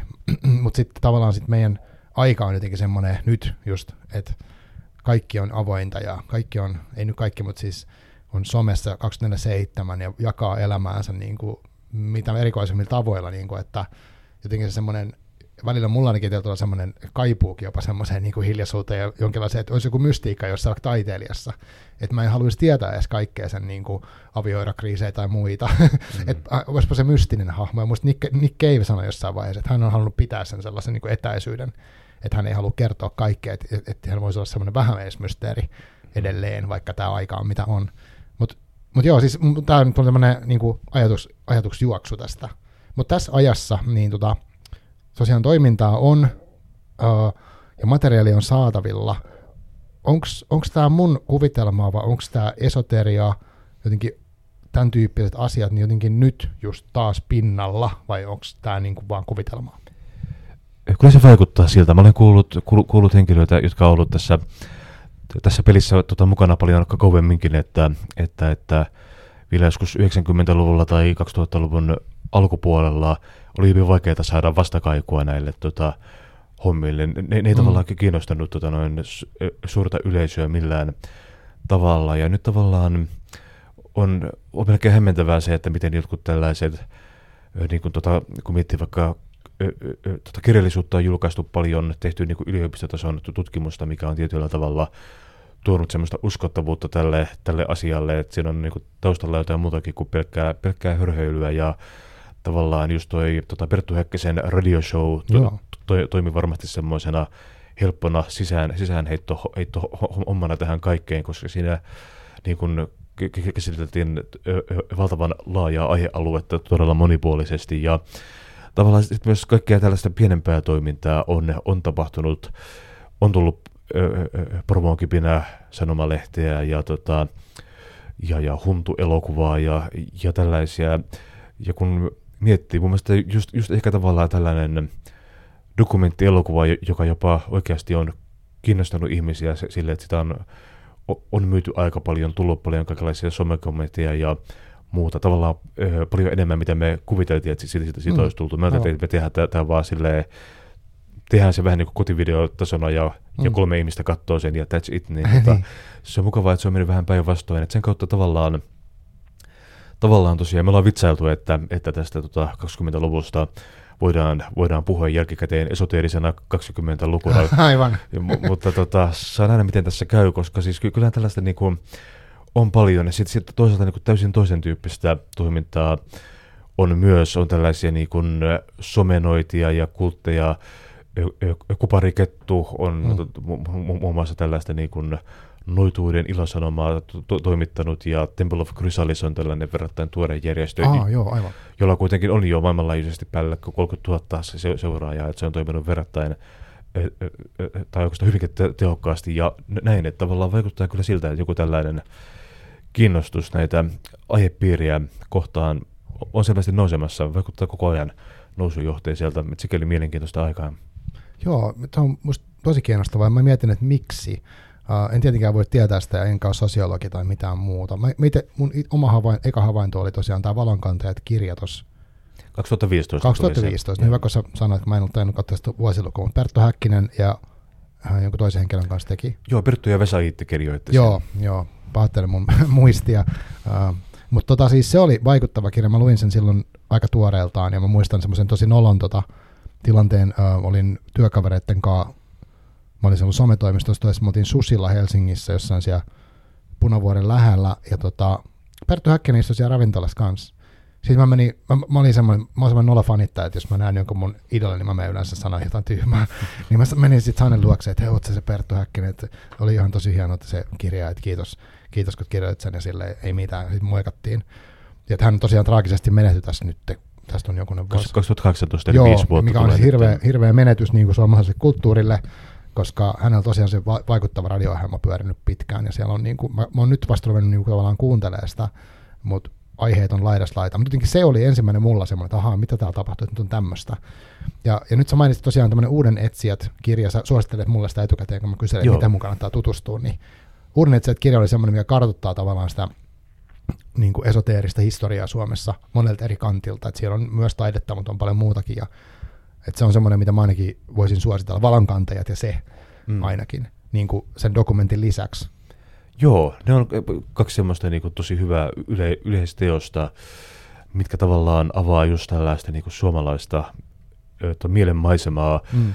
Ne on myös ehkä niin sopivalla tavalla pikkasen, pikkasen erityyppisiä, että tuota noin se, se Pertuneen Vesan kirja on semmoinen hyvin, hyvin rempsiä ja iloitteleva te- teos, ja sitten taas tota, uuden, uuden etsijät on semmoinen niin syvempi, enemmän tutkimustasolla asia, asiaa yhteen kokoavaa, mm. että et ne muodostaa mun mielestä aika hyvän, hyvän sellaisen parin, että ne avaa just tällaista tota, suomalaista maisemaa ja suhtautumista tällaisiin esoteerisiin teemoihin. Ja jos miettii tota, muita tällaisia asiaan liittyviä kirjoja, multa just yksi henkilö kysyi kysyi muutamia kirjasuosituksia pari päivää sitten, sitten Instagramissa, ja mä kirjoitin hänelle semmoisen hillittömän pitkän A neljä-mittaisen tota, homman, missä mä kävin vähän, vähän näitä läpi, ja, ja mainitsin just nämä tota, noin, muun muassa ju, ju, just nämä kaksi kirjaa, mistä puhuttiin, mutta sitten myös tosiaan Nina Kokkisen Totuuden etsijät-kirja on, on toinen, toinen hyvä, se tosiaan, koska se tietyllä tavalla niin kuin ehkä aloitti tällaisen jonkunlaisen uuden boomin, kun se tuli, koska se oli tosiaan, niin kuin, se on hänen niin kuin, tuota, tohtorin väitöskirjastaan tehty mm. tämmöinen niin kuin lyhennetty, pikkasen kansantajuisampi versio, mutta siinä käydään läpi just Akseli Gallen-Kallelan ja tota, Pekka Halosen ja Hugo Simbergin kuvataidetta ja niiden, niiden esoteerisia vaikutteita, ja se on niin kuin todella merkittävä, kiinnostava kirja. Sitten yksi semmoinen, jos lähdetään vähän laajemmin miettimään muutakin kuin suomalaista joo, pohjaa, niin tota, yksi semmoinen on tavallaan, ö, itse asiassa tämä henkilö, joka mulle laittoi viestiä ja kysyi, että onko niinku, kannattaako hankkia joku Blavatskin kirja tai, tai joku tällainen, mm. ja, ja mun oikeastaan henkilökohtainen näkemys liittyen melkein kaikkeen tällaiseen, että kannattaako hankkia joko, joko niin kuin Crowleyin kirja, Blavatskin kirja, Gurdjieffin kirja, Jungin kirja. Vastaus on luultavasti ei, koska itse asiassa monet näistä niin kuin suurista, suurista opettajista, jotka on kehittänyt nämä systeemit ja, mm. ja ajattelumallit, on oikeastaan verrattain huonoja tuomaan niitä kirjallisesti esiin tai, tai, tai kertomaan niistä kovinkaan kiinnostavasti, että, että, tuota, noin, että sen kautta, jos vaikka niin kuin Gurdjieffin opetukset ö, kiinnostaa, niin käytännössä kaikki sanoo, että hänen oppilaansa Uspenskin kirjaa Sirpaleita tuntemattomasta tajunnasta, niin kuin mm. loistava kiteytys Gurdjieffin ajattelusta hyvin ymmärrettävässä ja selkeässä muodossa, koska jos vaikka menee kirjakauppaan ja ostaa Gurdjieffin sen muistelmateoksen, joka on niin kuin hyvin, hyvin sattumanvaraista fiktiota, jotkut yrittää sanoa kohteliaasti, että ehkä se on vain suuri metaforainen tarina. No, se on hyvin kohteliasta. Täytyy sanoa, että mun oma innostus tota, no, Gurdjieffia kohtaan meinas kaatua siihen, että mä haen sen tota, noin, mikä se kirja, onko se merkittävien henkilöiden muistelmia, joku tämän, tämän tyyppinen, mm. niin tuota noin, ja se on vielä se hänen, hänen ymmärrettävämpi kirja. Hänellä on myös semmoinen tuhatsivuinen teos kuin, kuin tuota Beelzebub's Tales to His Grandson, mm. josta, jota kukaan suurin kantuntamani Gurdjieffani ei ole lukenut, saatiin, että pitää sitä hyvänä kirjana, niin tuota, että sen kautta, mutta tota, tosiaan jos miettii tällaista... Oliko se Sirpaleita tuntemattomasta tajunnasta? Joo, niin eli kirjo... kerrotaan yllä sitä. Joo, eli Ouspensky on kirjoittaja ja Sirpaleita tuntemattomasta tajunnasta. Sitä saa ihan suomenkielisenäkin tota, divareista ja tuollaisista pitäisi löytyä kohtuuhelpolla, kohtuuhintaisena. Niin tuota... Toi on semmoinen vinkki itse asiassa. Sori, mä kaivan tämän puhelimen siksi, että uh, mä etin täältä. Mä juin, luin siis tämän teeman innoittamana, kun Jung on mainittu niin kuin tosi moneen kertaan, mm. kun... Tota, tutkii tätä, vaikka tämä dokumenttikin, musta siinäkin mainittiin Jung ja arkkityypeistä ehkä joo, kollektiivista ja jotain näistä. Jung on suuria suosikeita, niin kyllä. Joo, ja... niin mulle joku sanoi myös, mä siis lainasin kirjastosta tämmöisen, niin mä kaivan sitä, mutta tämmöinen, mikä oli tavallaan elämäkerta, ei hänen oma elämäkertansa, vaan toisen kirjoittajan, mm, niin tota, se oli musta hyvä. Se oli semmoinen lyhy- lyhyt, ja. Mutta myös niin kuin... Uh, Siinä mietittiin myös avoimesti sitä, että minkälainen ongelma välillä on, kun ihminen kirjoittaa niin kuin myöhemmällä iällä oma elämä kerran. Ja mm. mistä, tämmöinen kuin Carl Gustav Jung, elämä ja psykologia. Joo. Se oli semmoinen kiinnostava, aika tiivis, tiivis esitys. Joo. Joo, Jung tosiaan kirjoitti sellaisen hyvin, hyvin suositun kirjan kuin tuota, unia, ajatuksia ja muistikuvia. Joo, mä oon kuullut siitä. Joo, ja hän kirjoitti sen ihan, ihan viimeisinä vuosinaan ja käy siinä elämäänsä läpi. Se on tosiaan... Jung oli tämmöinen kiinnostava okkulttinen hörhöilijä, että tuota, ö, hän oli niin kuin päivisin tavallaan kunnioitettu, arvostettu psykologi, mutta sitten työelämässään niin kuin melkoinen me, tai siis niin kuin työelämänsä ulkopuolella melkoinen sekoilija mm. kaikilla kiinnostavilla tavoilla. Ja siis tota, se, se on oikeastaan ehkä tällainen, olen oppinut pu, puhuttuani asiasta useamman terapeutin kanssa, että, tuota, että Jung ei ole enää niin kuin, tota, psykologian tai, tai niin kuin psykiatrian kentällä, hän ei ole enää sillä tavalla merkittävä nimi, koska siis periaatteessa melkein tavallaan kaikki, mitä mitä Freud tai Jung teki, niin ne on tavallaan tosi vanhoja tekstejä. Ne on tehty päälle sata vuotta mm, sitten, ja sen jälkeen on tullut, tullut niin kuin sata vuotta lisää tieteellistä tutkimusta siihen päälle. Et se, se ei ole tavallaan sillä tavalla enää niin kuin nykypäivän lääketieteen kannalta välttämättä niin akuuttia, mutta se, mikä tavallaan on jäänyt hyvin, hyvin elämään, on kuitenkin tällaiset, niin kuin, ö, ö, ö, ö, tällaiset, tällaiset ajatusmallit ja teoriat, ja tavallaan Jung on siinä mielessä kiinnostanut mua itseäni just, että että hän ei tavallaan lähtökohtaisesti opeta mitään, vaan niin kuin monet hänen teoksensa, kuten vaikka tämä niin kuin The Red Book, on julkaistu hänen kuolemansa jälkeen vasta, ja hän ei sillä tavalla niin kuin tarkoittanut moniakaan niitä juttuja, niin kuin että, että ne olisi ollut tiedossa hänen elinaikanaan. Mm. Tämä tota, unia, ajatuksia ja muistikuvia päättyy käännettyyn versioon hänen tällaisesta Seven Sermons to the Dead, eli seitsemän sarnaa kuolleille, unenomaisesta näystäjän, joka on todella vaikuttava. Ne on semmoinen niinku seitsemän unenomaista runollista saarnaa, joita niinku Jung sanoi, että hän ei itse kirjoittanut niitä, vaan tämmöinen Filemon-niminen oh, tyyppi okay. niinku, sanellinen hänelle, ja Jung kirjoitti ne sitten siitä, siitä ylös, ja ne on tosi vaikuttavia.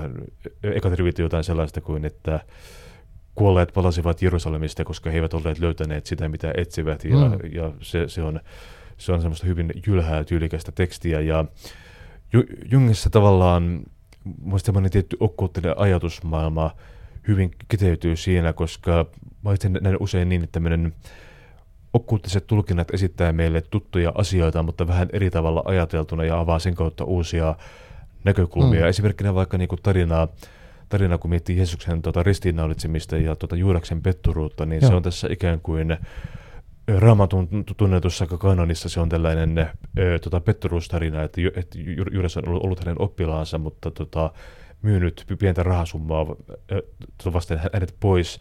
Mutta sitten jos niinku lukee tällaisen apokryfisen, eli niinku Raamatun ulkopuolisen gnostilaisen tulkinnan tästä samasta tarinasta, niin siinä niinku Juudas nähdäänkin Jeesuksen auttajana ja ystävänä, ja niinku hänen, hänen avullaan Jeesus vapautuu tästä niinku, ö, ihmisen tuota, noin, vankilasta, ja hänen sielunsa pääsee takaisin tällaiseen niin gnostilaiseen valon maailmaan, ja jättää mm. tämän, niin kuin meidän, meidän lihallisen vankilan taakseen. Ja tämä on mielestäni niin hyvä tapa esittää tällaista, niin kuin, jos pitää, pitää antaa esimerkki esoteerisesta ajattelusta, niin tässä tavallaan on tuttu tarina täysin eri tavalla kerrottuna. Ja sen kautta tavallaan vaikka joku tämmöinen niin Junginkin tulkinta niin asioista, miettii vaikka unia. Ihminen käyttää kolmasosan tai jopa puolet elämästä enemmän tai vähemmän nukkuen, mm. ja, ja tavallaan se, että et suhtautuuko uniin jonkunlaisena öö, vähän niin kuin kauniina ja rohkeana, mitä katsoo televisiosta, sen kahdeksan tuntia, kun mitään muutakaan ei tule, vaan miettiikö, että nämä unet niin kuin kertoo meille jotain sellaista, mitä meidän niin kuin tiedostava päivätajunta ei, ei osaakaan miettiä, onko niissä sellaisia niin kuin symboleita, ajatuksia, mitä meidän tulee miettiä ja tavallaan mm. käydä käydä läpi, että mitä ne voisi ehkä kertoa, mitä me ajatellaan silloin, kun me ei tavallaan ajatella tietoisesti. Ja toinen, toinen ehkä tämmöinen Jungin keskeisiä ajatuksia on varmaankin tämmöinen niin kuin, ö, to, ajatus ö, tota, varjosta, tavallaan tällaista niin kuin tiedostamattomasta, pimeästä, omasta niin kuin pahasta puolestaan, joka pitäisi jollain tavalla hyväksyä, jotta mm. voisi tulla, tulla, tulla ihmiselle niin kuin, tavallaan olla kokonainen ja täysi ihminen, niin täytyy tiedostaa se, että meillä on myös tämmöinen varjo, jota me ei voida, voida hallita. Hmm. Joo, no on tosi mielenkiintoisia ajatuksia, ja, ja myös mua kiinnostaa myös se, että miten tota sit voi, noit voi miettiä samaa, just kun kat- okay, voi miettiä itsensä omaa elämää, mutta myös niin kuin, vaikka just taidetta, mitä hmm. siellä näkee, mitä haluaisi nähdä ja, ja näin. Joo, todella kiinnostava. Tota, sitten aiemmin lyhyesti mainittu, mutta mainitsit Umberto Econ ja mm. Foucaultin heilurin. Se, no. on, se on jollain tavalla niin kuin, uh, merkittävä tähän teemaan liittyvä romaani. Joo, aivan tosiaan. Multa jäi tämä kirjasuosituslista täysin kesken. Joo, siis pari, pari tällaista niin kuin hyvää yleistajuista ja sikäli aika kiinnostavaa. Ö, yksi hyvä kirjoittaja on Geri Lahman, joka on siis entinen Blondi-yhtyeen basisti, nykyinen oh. täyspäiväinen esoterinen kirjailija, niin tota, hän on kirjoittanut valtavan kasan esoteristä kirjallisuutta melkein kaikista niin kuin merkittävistä hahmoista. Siellä on Crowley, Blavatsky, Jung, Uspenski, ruotsalainen Swedenborg, ja, okay. ja sitten sit myös tällaisia niin kuin laajempia teoksia, kuten In Search of, in search of Hermes Trismegistus, joka kertoo juurikin tästä Hermes tuota, noin, yeah.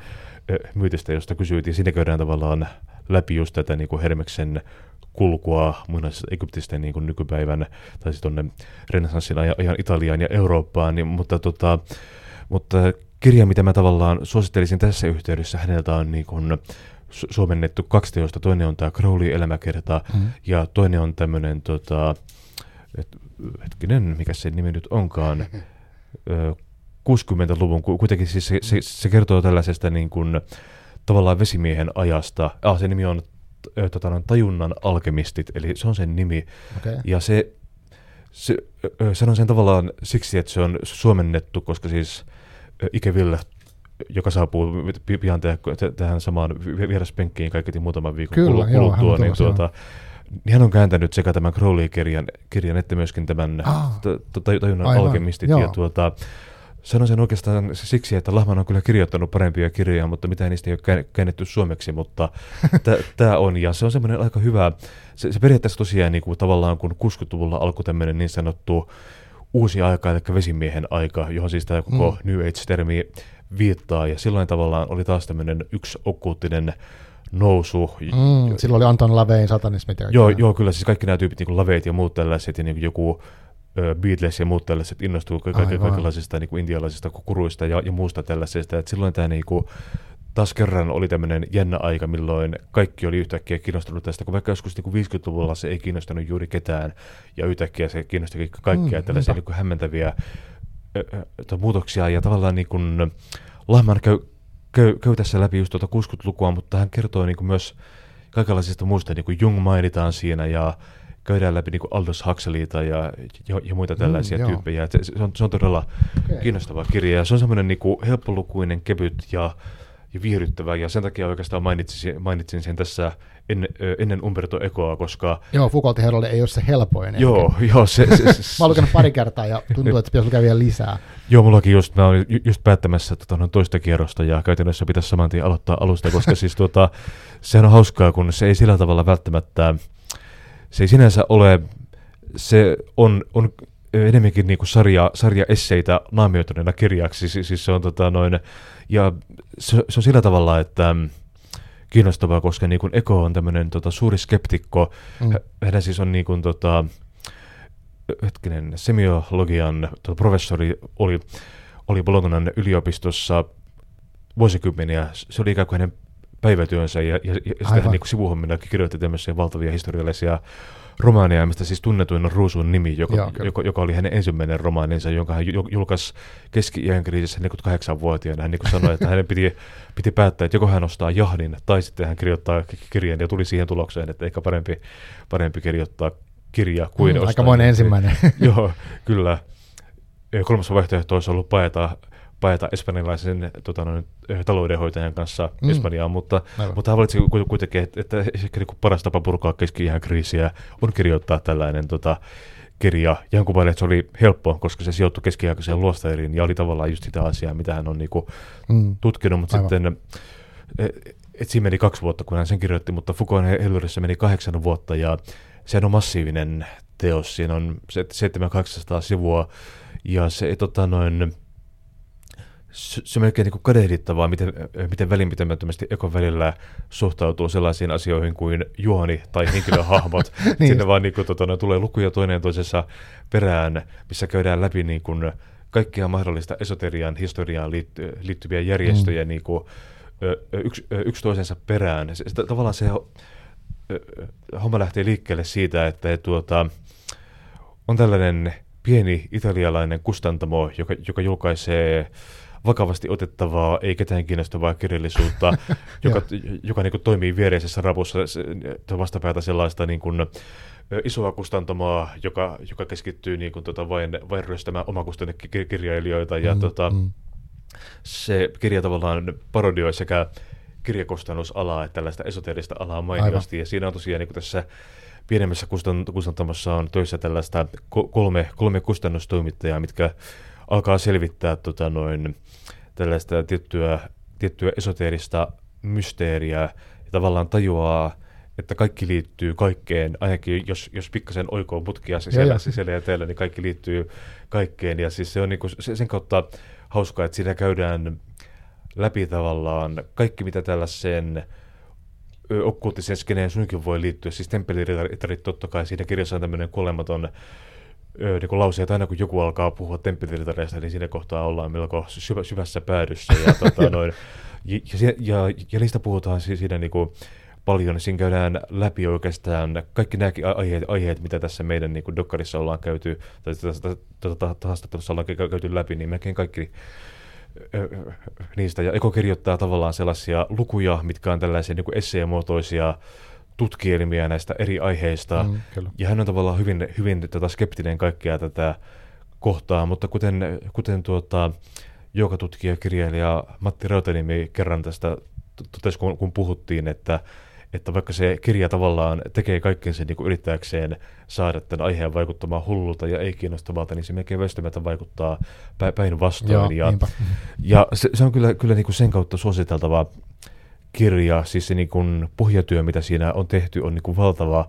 Et melkein kaikki, mä oon niin kuin täysin hämmästynyt, kun mä luin sen ekaa kertaa vuosia sitten, mä en ollut silloin vielä lähellekään niin perehtynyt näihin aiheisiin kuin, kuin nyt, vaikka nytkään lähdekään riittävästi, mutta kuitenkin paljon syvemmin, niin tuota, se on hämmästyttävää, miten tavallaan ei ole mitään sellaista esoteerista jekkua tai koukkua tai pientä triviaa, mikä jäisi puuttumaan tuosta kirjasta, mm. että niin joku vaikkapa, kun mainitsin tuossa aikaisemmin tämän suomalaisen ylioppilaan Yrjö von Grönhagenin, joka, joka, joka päättyi Himmlerille tö- töihin, niin myös tämän, tässä niin kuin, tuota, Natsi-Saksan okkuutisella osastolla toimi tällainen Otto Rahn-niminen tuota, tietokirjailija, joka oli niin luciferiaani ja metsästi Kraalin maljaa. Niin, mm. tuota, noin, ja hän on semmoinen hyvin kiinnostava sivuhahmo. Hän oli myös homo, minkä takia hänen, hänen työuransa Natsi-Saksassa saattoi jäädä vähän, vähän lyhyeksi. Hän, hän kuoli tuntemattomissa olosuhteissa, mutta, tuota, mutta, mutta niin, niin jopa, jopa Otto Rahn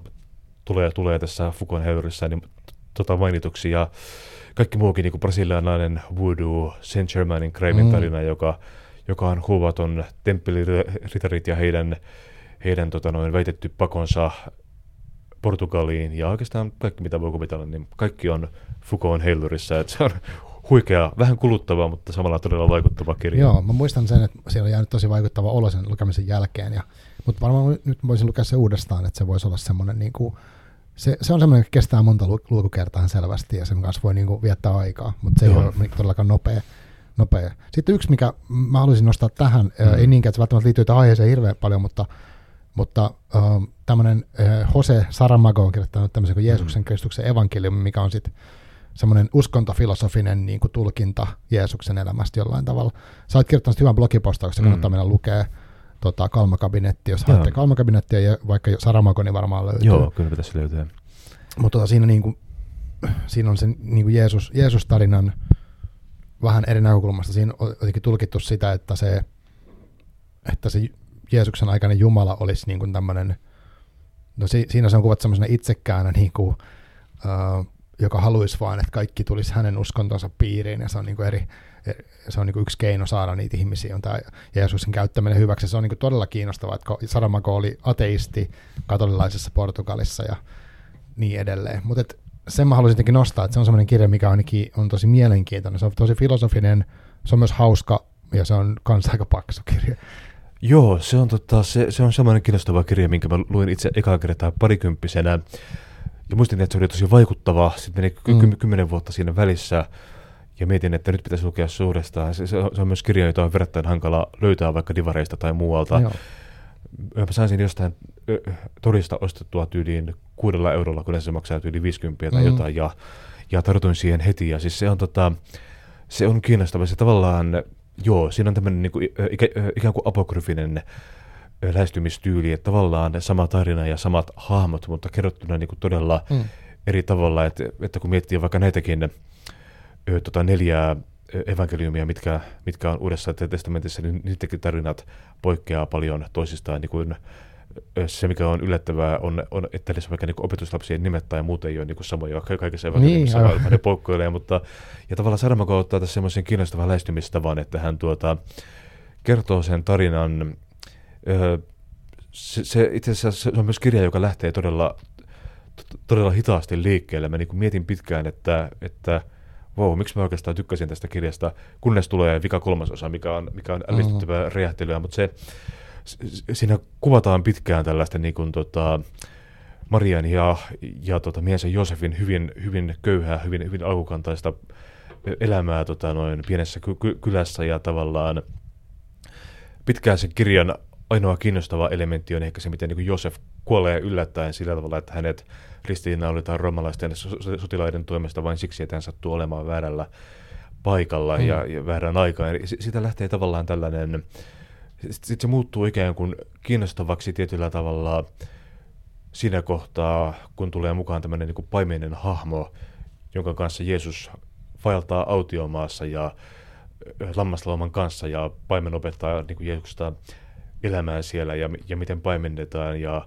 näin. Ja pikkuhiljaa paljastuu, että tämä paimen on paholainen, mutta hyvin erityyppinen mm. hahmo kuin mitä siitä ajatteli. Sehän on enemmän tällainen niin kuin, tällaisessa niin kuin, tota noin, luciferiaanisessa tai, tai tota, tämän tyyppisessä niin kuin mielikuvissa paholainen edustaa usein ei niinkään pahuutta, vaan tällaista niin kuin tietoa, tiedettä ja vapautta. Mm. Että hän tavallaan edustaa tällaisia hommia ja vähän, vähän, vähän samantyyppisestä hommasta on kysymys myös tässä. Ja sitten tota, Jumalan hahmo siinä on käytännössä tämmöinen, Jumala on oikeastaan semmoinen ilkeä mafioso, joka on niinku kyllästynyt siihen, että hänellä on vaan tämmöinen pieni fanikunta täällä niinku pienellä paikkakunnalla, että hän, hän, hän, hän haluaisi olla koko maailman valtias ja sen kautta hän tavallaan niinku päättää käyttää Jeesusta tällaisena niinku välikappaleena te, te tässä, että kun, kun hänet murhataan nyt ristillä, niin tota noin, mm, sen kautta hän saa tätä valtaa ja se on kaikkinensa niinku aika mehukas. Se on siis, siis todella hauska kirja, mutta se ei välttämättä tule esiin siitä, jos ei tajua, että se on niinku aika, aika piilotettu, aika satunnaista hu- huumoria. Mm, mutta mutta se, se muun muassa mun suosikkikohtauksia on se huikea kohtaus, missä Jeesus, Jumala ja paholainen kohtaa veneessä järvellä. Ja tuota, no, Jeesus kysyy, että ketä kaikkea tulee vielä kuolemaan ö, tämän uskonnon nimissä. Joo. Hänen takiaan sitten niinku seuraa sivukaupalla tulee, tulee semmoinen luettelo. Siinä on marttyyrien kuolintapoja luettelo. Se on ihan mahtavaa. Kyllä, siis se on hieno, hieno teos kyllä. Joo. Tota, mulle tulee mieleen yksi kirja, mikä on ollut, se on, on ihan fiktiivinen teos, mutta siinä on tämmöinen kuin Theodore Rothschild, tiedätkö hänet? Tunnustan, että en tiedä. Joo, hänet on semmoinen kuin Flicker. En ole ihan varma, minä vuonna se on tullut. Se, se kertoo niinku, tästä on jo varmaankin viisitoista kaksikymmentä vuotta, mutta tota, mm, siinä on semmoinen niin kuin, siinä on jotain samaa kuin Foucaultin heilullisi siinä mielessä, että siinä on, mä muistan, että siinä pari vaalijekko tai joku, jotka lähtee tutustumaan tämmöisen vanhan elokuvatekijän niin kuin elämään. Se oli semmoinen, semmoinen vähän niin kuin vaihtoehtohistoria-tyyppinen, että oli tämmöinen henkilö, mä muistan, että senkin nimi Castle tai joku, ja he tutkivat hänen elokuviaan. Ja sitten, sitten sieltä alkoi niistä elokuvista löytyy jänniä symboleja, viittauksia johonkin.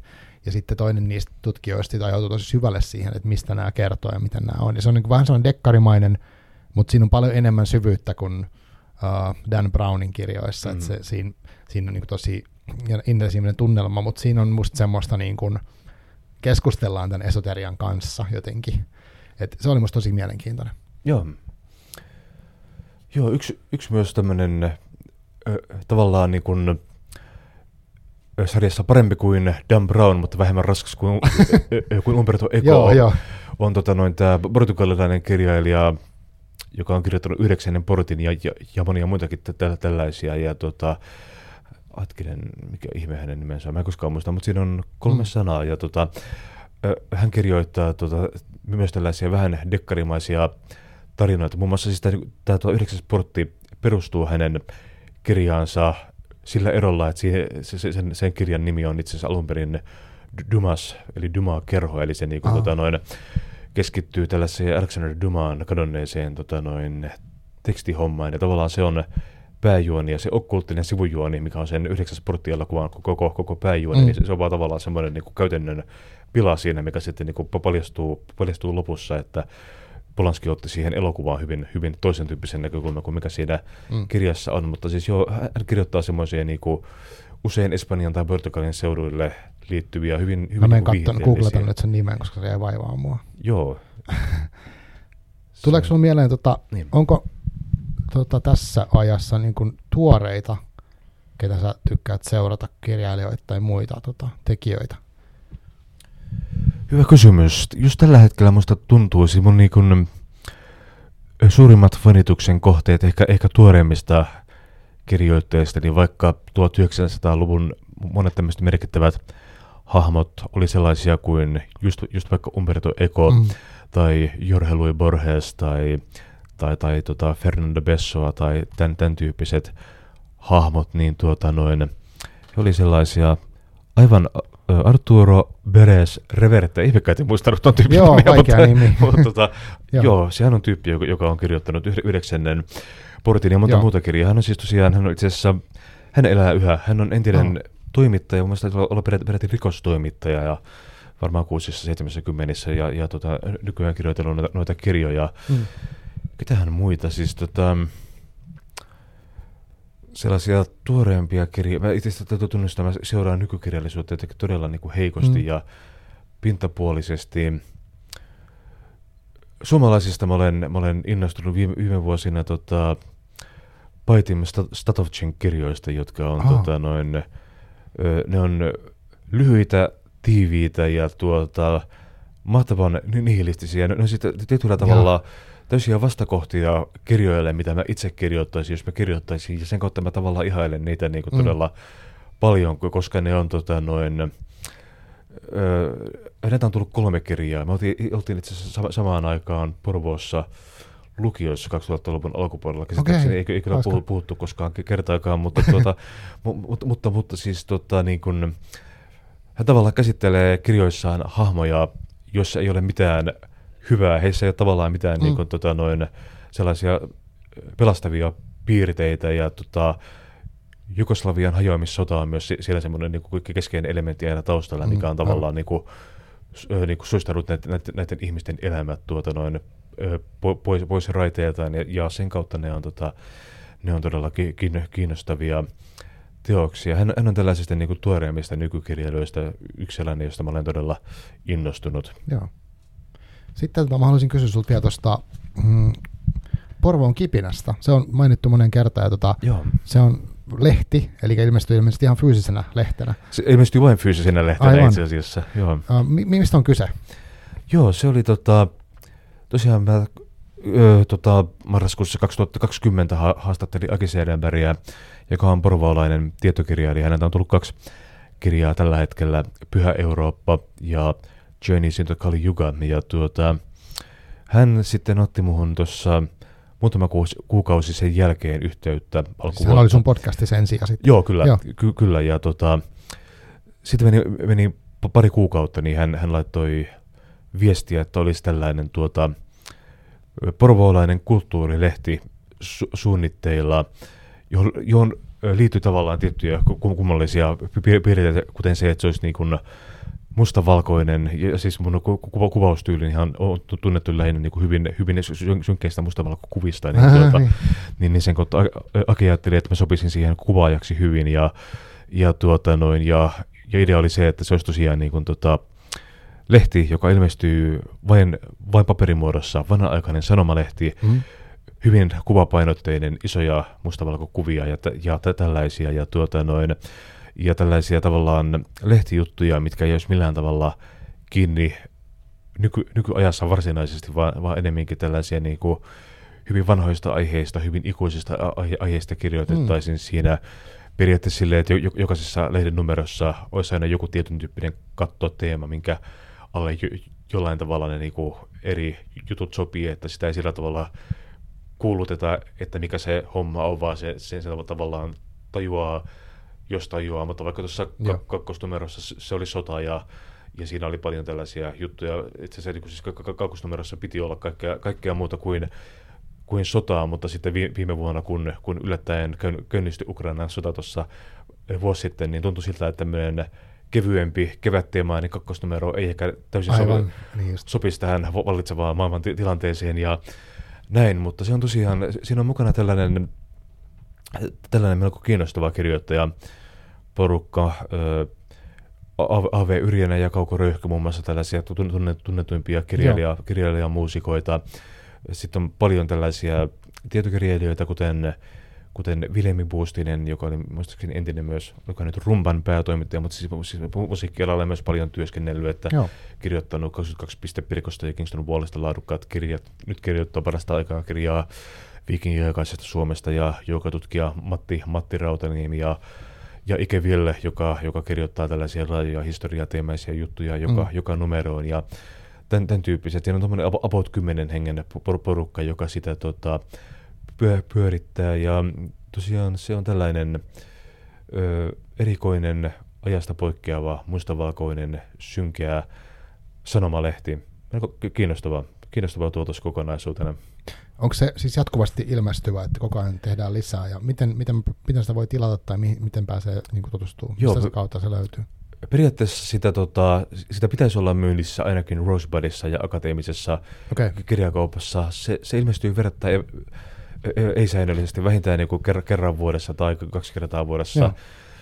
Käsittääkseni, siis nyt, nyt aikaisempina vuosina on tullut, kaksituhattakaksikymmentäyksi syksyllä tuli niin kuin eka numero, ja toinen tuli tuossa just viime, viime kesäksi ja nyt työstetään kolmatta numeroa. Mä veikkaan, tänä vuonna tulee siis kaksi, kaksi numeroa, toinen keväällä, toinen loppuvuodesta, näin, mm.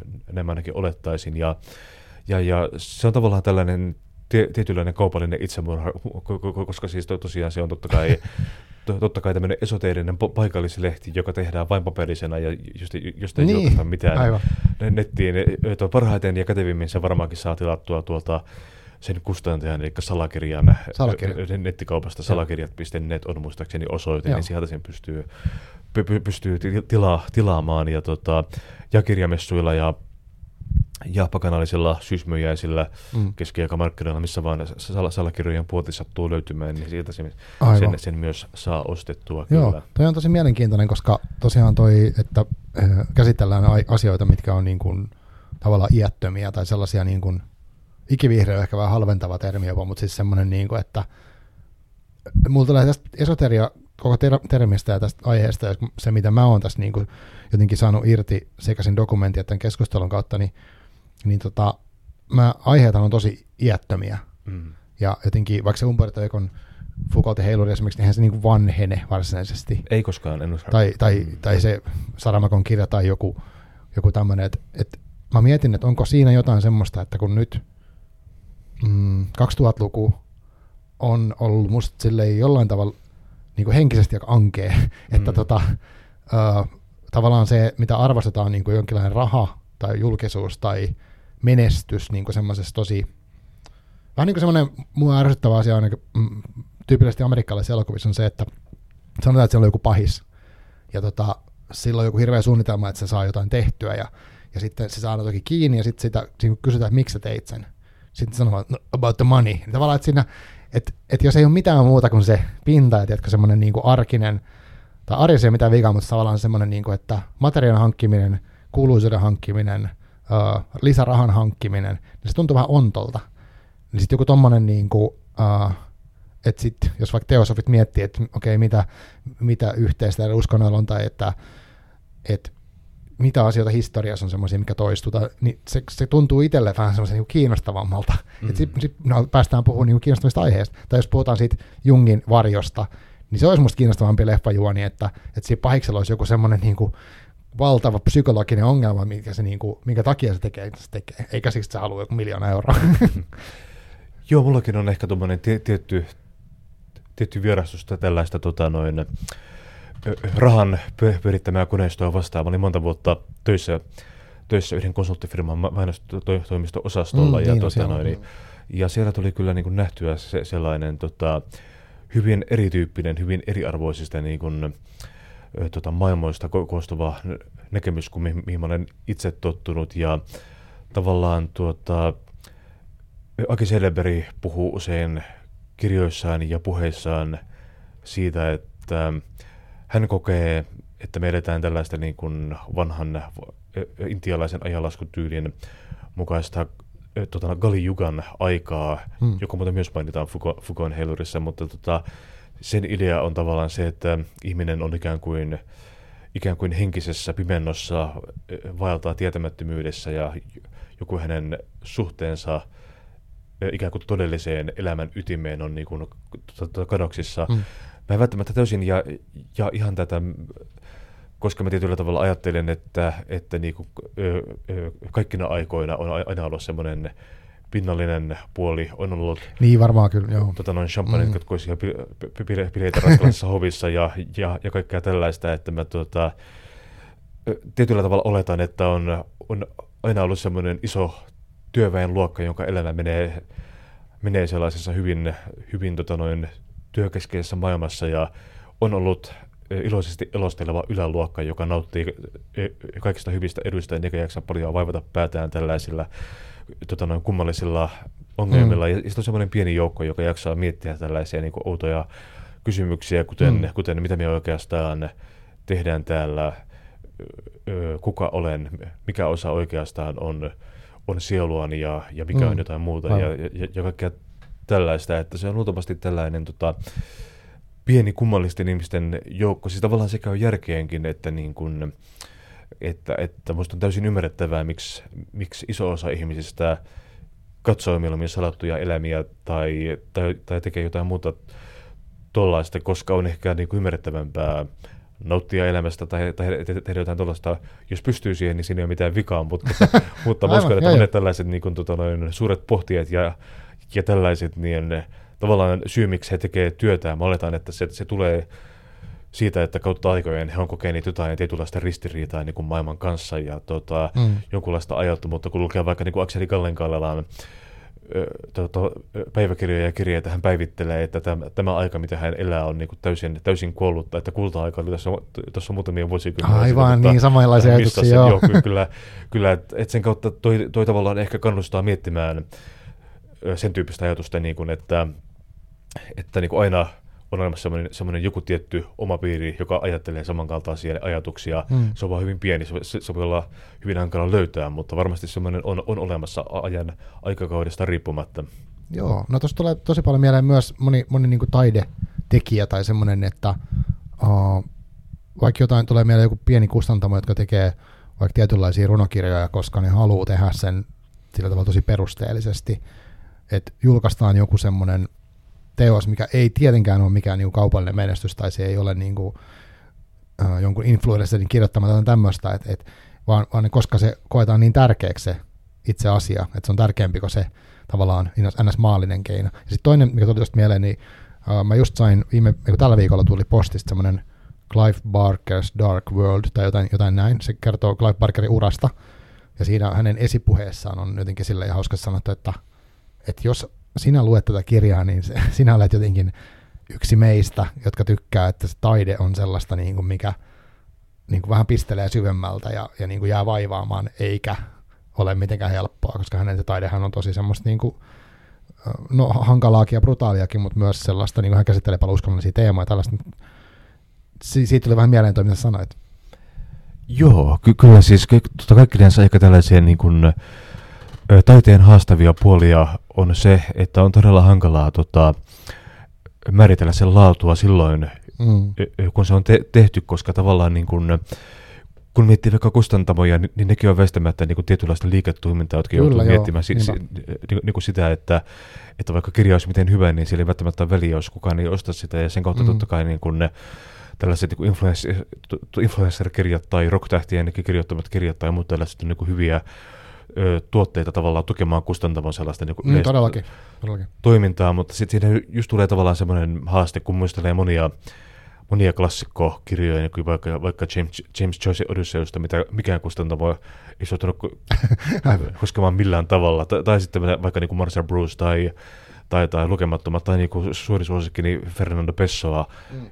jolta ei julkaistu yhtään mitään sen, sen elinaikana, vaan vasta sen niin kuoleman jälkeen löydettiin semmoinen valtava arkku, aivan. missä oli kymmeniä tuhansia papereita, missä oli vain niin rapustellut erityyppisiä tarinoita, ja ne julkaistiin ne tavallaan niin kuin tällaisella henkilön tietyn kaltaisella kaupallisella potentiaalilla ei välttämättä ole niinku mitään väliä sen kanssa, kuinka hyvä ja ennen kaikkea kuinka, kuinka niinku aikaa kestävä mm, kirjoittaja niinpä, se on. Niinpä. Ja Ja monet klassikkoteokset, niin kuin vaikka Markus Aureliuksen itselleni, joka on loistava kirja, niin... Mm, edelleen toimiva, kyllä. Joo, ja se on niin kuin, tota, no, jännää, koska sitä ei koskaan niin kuin, tarkoitettu julkaistavaksi, vaan se oli vain hänen, hänen omia muistiinpanoja hänelle itselleen, mutta sitten on kummallisen ajan ajankohtaisia yhä, yhä edelleenkin. Ja tavallaan tuo on ehkä niin kuin kiinnostavaa, että varmasti niin kuin sadan vuoden kuluttua jotkut Dan Brownin kirjat tai tällaiset ei ole sellaisia, mitä...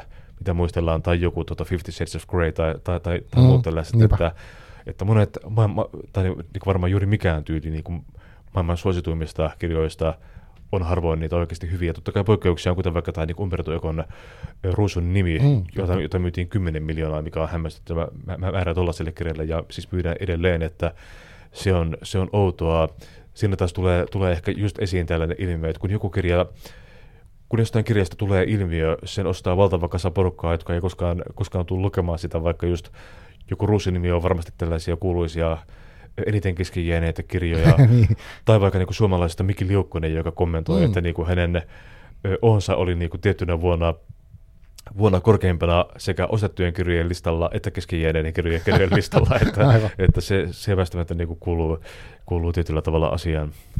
Aivan, aivan. Joo, mutta se, se on hänellä, hänessä kanssa kiehtovaa, että hän tekee selkeästi hyvin omalla, omalla tyylillään ikään kuin, että tota, se, se on aina kunnioitettavaa. Nyt, nyt mä näin häneltä jonkun Instagram-julkaisun, missä hän meinasi, että hän kirjoittaa helvetin lyhyitä lauseita seuraavaan kirjaan. Mä en muista, oliko pari viikkoa sitten. Mutta joo, mä mäkin näin sen. Joo. joo, saa nähdä, onko se mahdollista. Katsotaan, se, miten se, käy, joo. Kuuluu hänen tyyliinsä.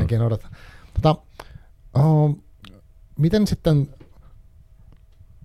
Kenen sä toivoisit katsovan Huntu-dokumentin, joka ei vielä siis nähnyt? Että jos nyt joku kuuntelee siellä ja tota, niin kun miettii, miettii sen katsomista, niin tota, kenen sä toivoisit katsovan sen? Tai kenen sä suosittelisit? Sitä tietenkin varmaan kaikille, mutta niin kun, mm. onko se jotain? Joo, kyllä siis se on, se on ilmeisesti tuota noin... ollut kohtalaisen onnistunut tekele sillä tavalla, että, että sen on katsonut paljon sellaisia ihmisiä, jotka ei keskiverrosti ole esim. Kiinnostuneita dokumenteista tai mm. kulttuurihistoriasta Aivan. tai esoteriasta, ja kuitenkin se on koettu sillä tavalla onnistuneeksi, että se tota, kertoo melko hankalista, monimutkaisista aiheista kohtuu ymmärrettävällä tavalla ja muodostaa loogisia kokonaisuuksia, jotka avaa kokonaan uusia juttuja. Ja myös ilmeisesti sekä, se, se oli oikeastaan meillä niin kuin lähtökohta, että ihminen, joka ei tiedä koko asiasta yhtään mitään, voi katsoa tuon elokuvan, nauttia siitä ja oppia siitä jotain, mutta samalla myös henkilö, jotka tietää paljon tästä aiheesta, saa, mm, saa jotain siitä irti. Ja, ja molemman suuntaisia kommentteja on tullut. Siinä mielessä se on ilmeisesti onnistunut jollain tavalla. Et se, tota, ja oikeastaan tietyllä tavalla ehkä, ehkä parempia kommentteja on, on ollut muutamien kavereideni kehut, jotka, jotka vihaa dokumentteja ja, ja, okay. ja, ja virastaa kaikkea tuollaista. Ja sanoo, että se oli oikeastaan aika, aika hyvä, että sen, sen jakso ei katsoa. Se tavallaan niin kuin tukee sitä, että että tuota, siinä jollain tavalla onnistuttiin rakentamaan semmoinen looginen, toimiva kokonaisuus. Joo. Hyvä, jos niin kävi, niin tota, sen kautta mä uskoisin, että melkein kaikki, joilla on kiinnostusta niin kuin ylipäänsä historiaan, Suomen historiaan, taidehistoriaan, Suomen taiteen kultakauteen, tai toisaalta tämmöisiin niin esoteerisiin teemoihin, niin, mm. niin se, sellaisille mä uskoisin tuon olevan aika, aika kiinnostava. Joo, kyllä mä allekirjoitan, että kun mäkin pidän itseäni semmoisena niin kuin ja varsinkin nyt, kun mä oon katsonut sen dokumentin ja yrittänyt perehtyä näihin aiheisiin jotenkin ja miettinyt sitten, että miten, mä oon, miten nämä on mulle tuttuja, mitä nämä ei ole tuttuja, niin pidän itseäni semmoisena niin kuin, mm, amatöörinä tai sellaisena niin kuin hyvin tietämättömänä näistä aiheista niin kuin, ja historian varsinkin, niin, tota, niin se oli kiehtova ja semmoinen, että se herätti minusta ainakin lisää uteliaisuutta. Että aha, enpä totakaan tiennyt ja okei, että tämmöinenkin henkilö on ollut ja että mä en tiennytkään, vaikka että jooga on tullut tätä kautta Suomeen. Siis sellaisia jänniä juttuja, mitkä niin kuin jäänyt jotenkin mieleen ja paljon pistänyt miettiä sitä, että mistä tämä meidän kulttuuri niin kuin on tullut. Että se oli musta tosi ansiokas siinä mielessä. Joo, se, se missio tavallaan olisi niin kuin toimia tuollaisena suunnan, suunnan näyttäjänä, että, että koska kuitenkin reilu puolitoistuntia on lyhyt aika, niin se niin, kertoo, kertoo asioista tiiviisti ja, ja tota lyhyesti, mutta sitten sit tavallaan tuossa on niin kuin paljon...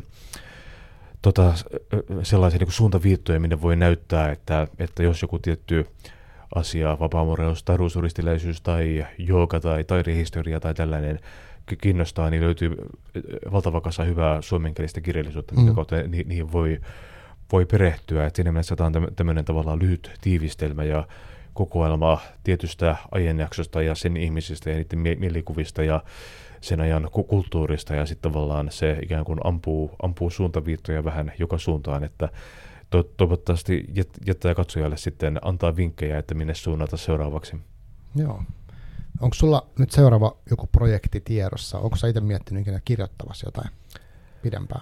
Joo, kyllä itse asiassa mä olen tämmöinen tällainen, tällainen ikuinen pöytälaatikkokirjailija, että just, just tässä parasta aikaa mulla on yksi, yksi kirja, kirja tässä tota, työn, työn alla. Okay. Se, se on tällainen Roomaan sijoittuva gnostilainen komedia, jossa muun muassa paha jumala, demiurgia, paholainen ja kuolema käyvät ikuista taistelua Noi. ikuisessa kaupungissa.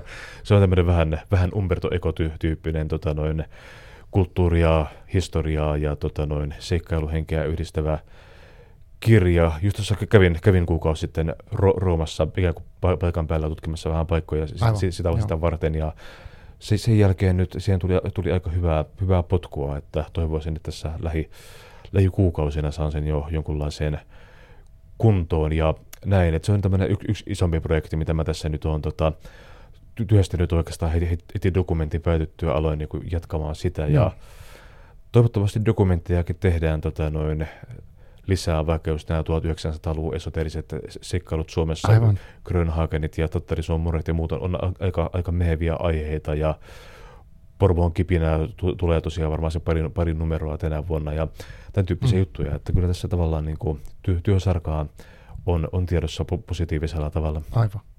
Joo, eli kuulostaa se, että tämä esoterinen teema pysyy sun, sun mukana jatkossakin. Ja. Joo, kyllä. Tota, ootko lukenut Aki Ollikaisen kirjoja?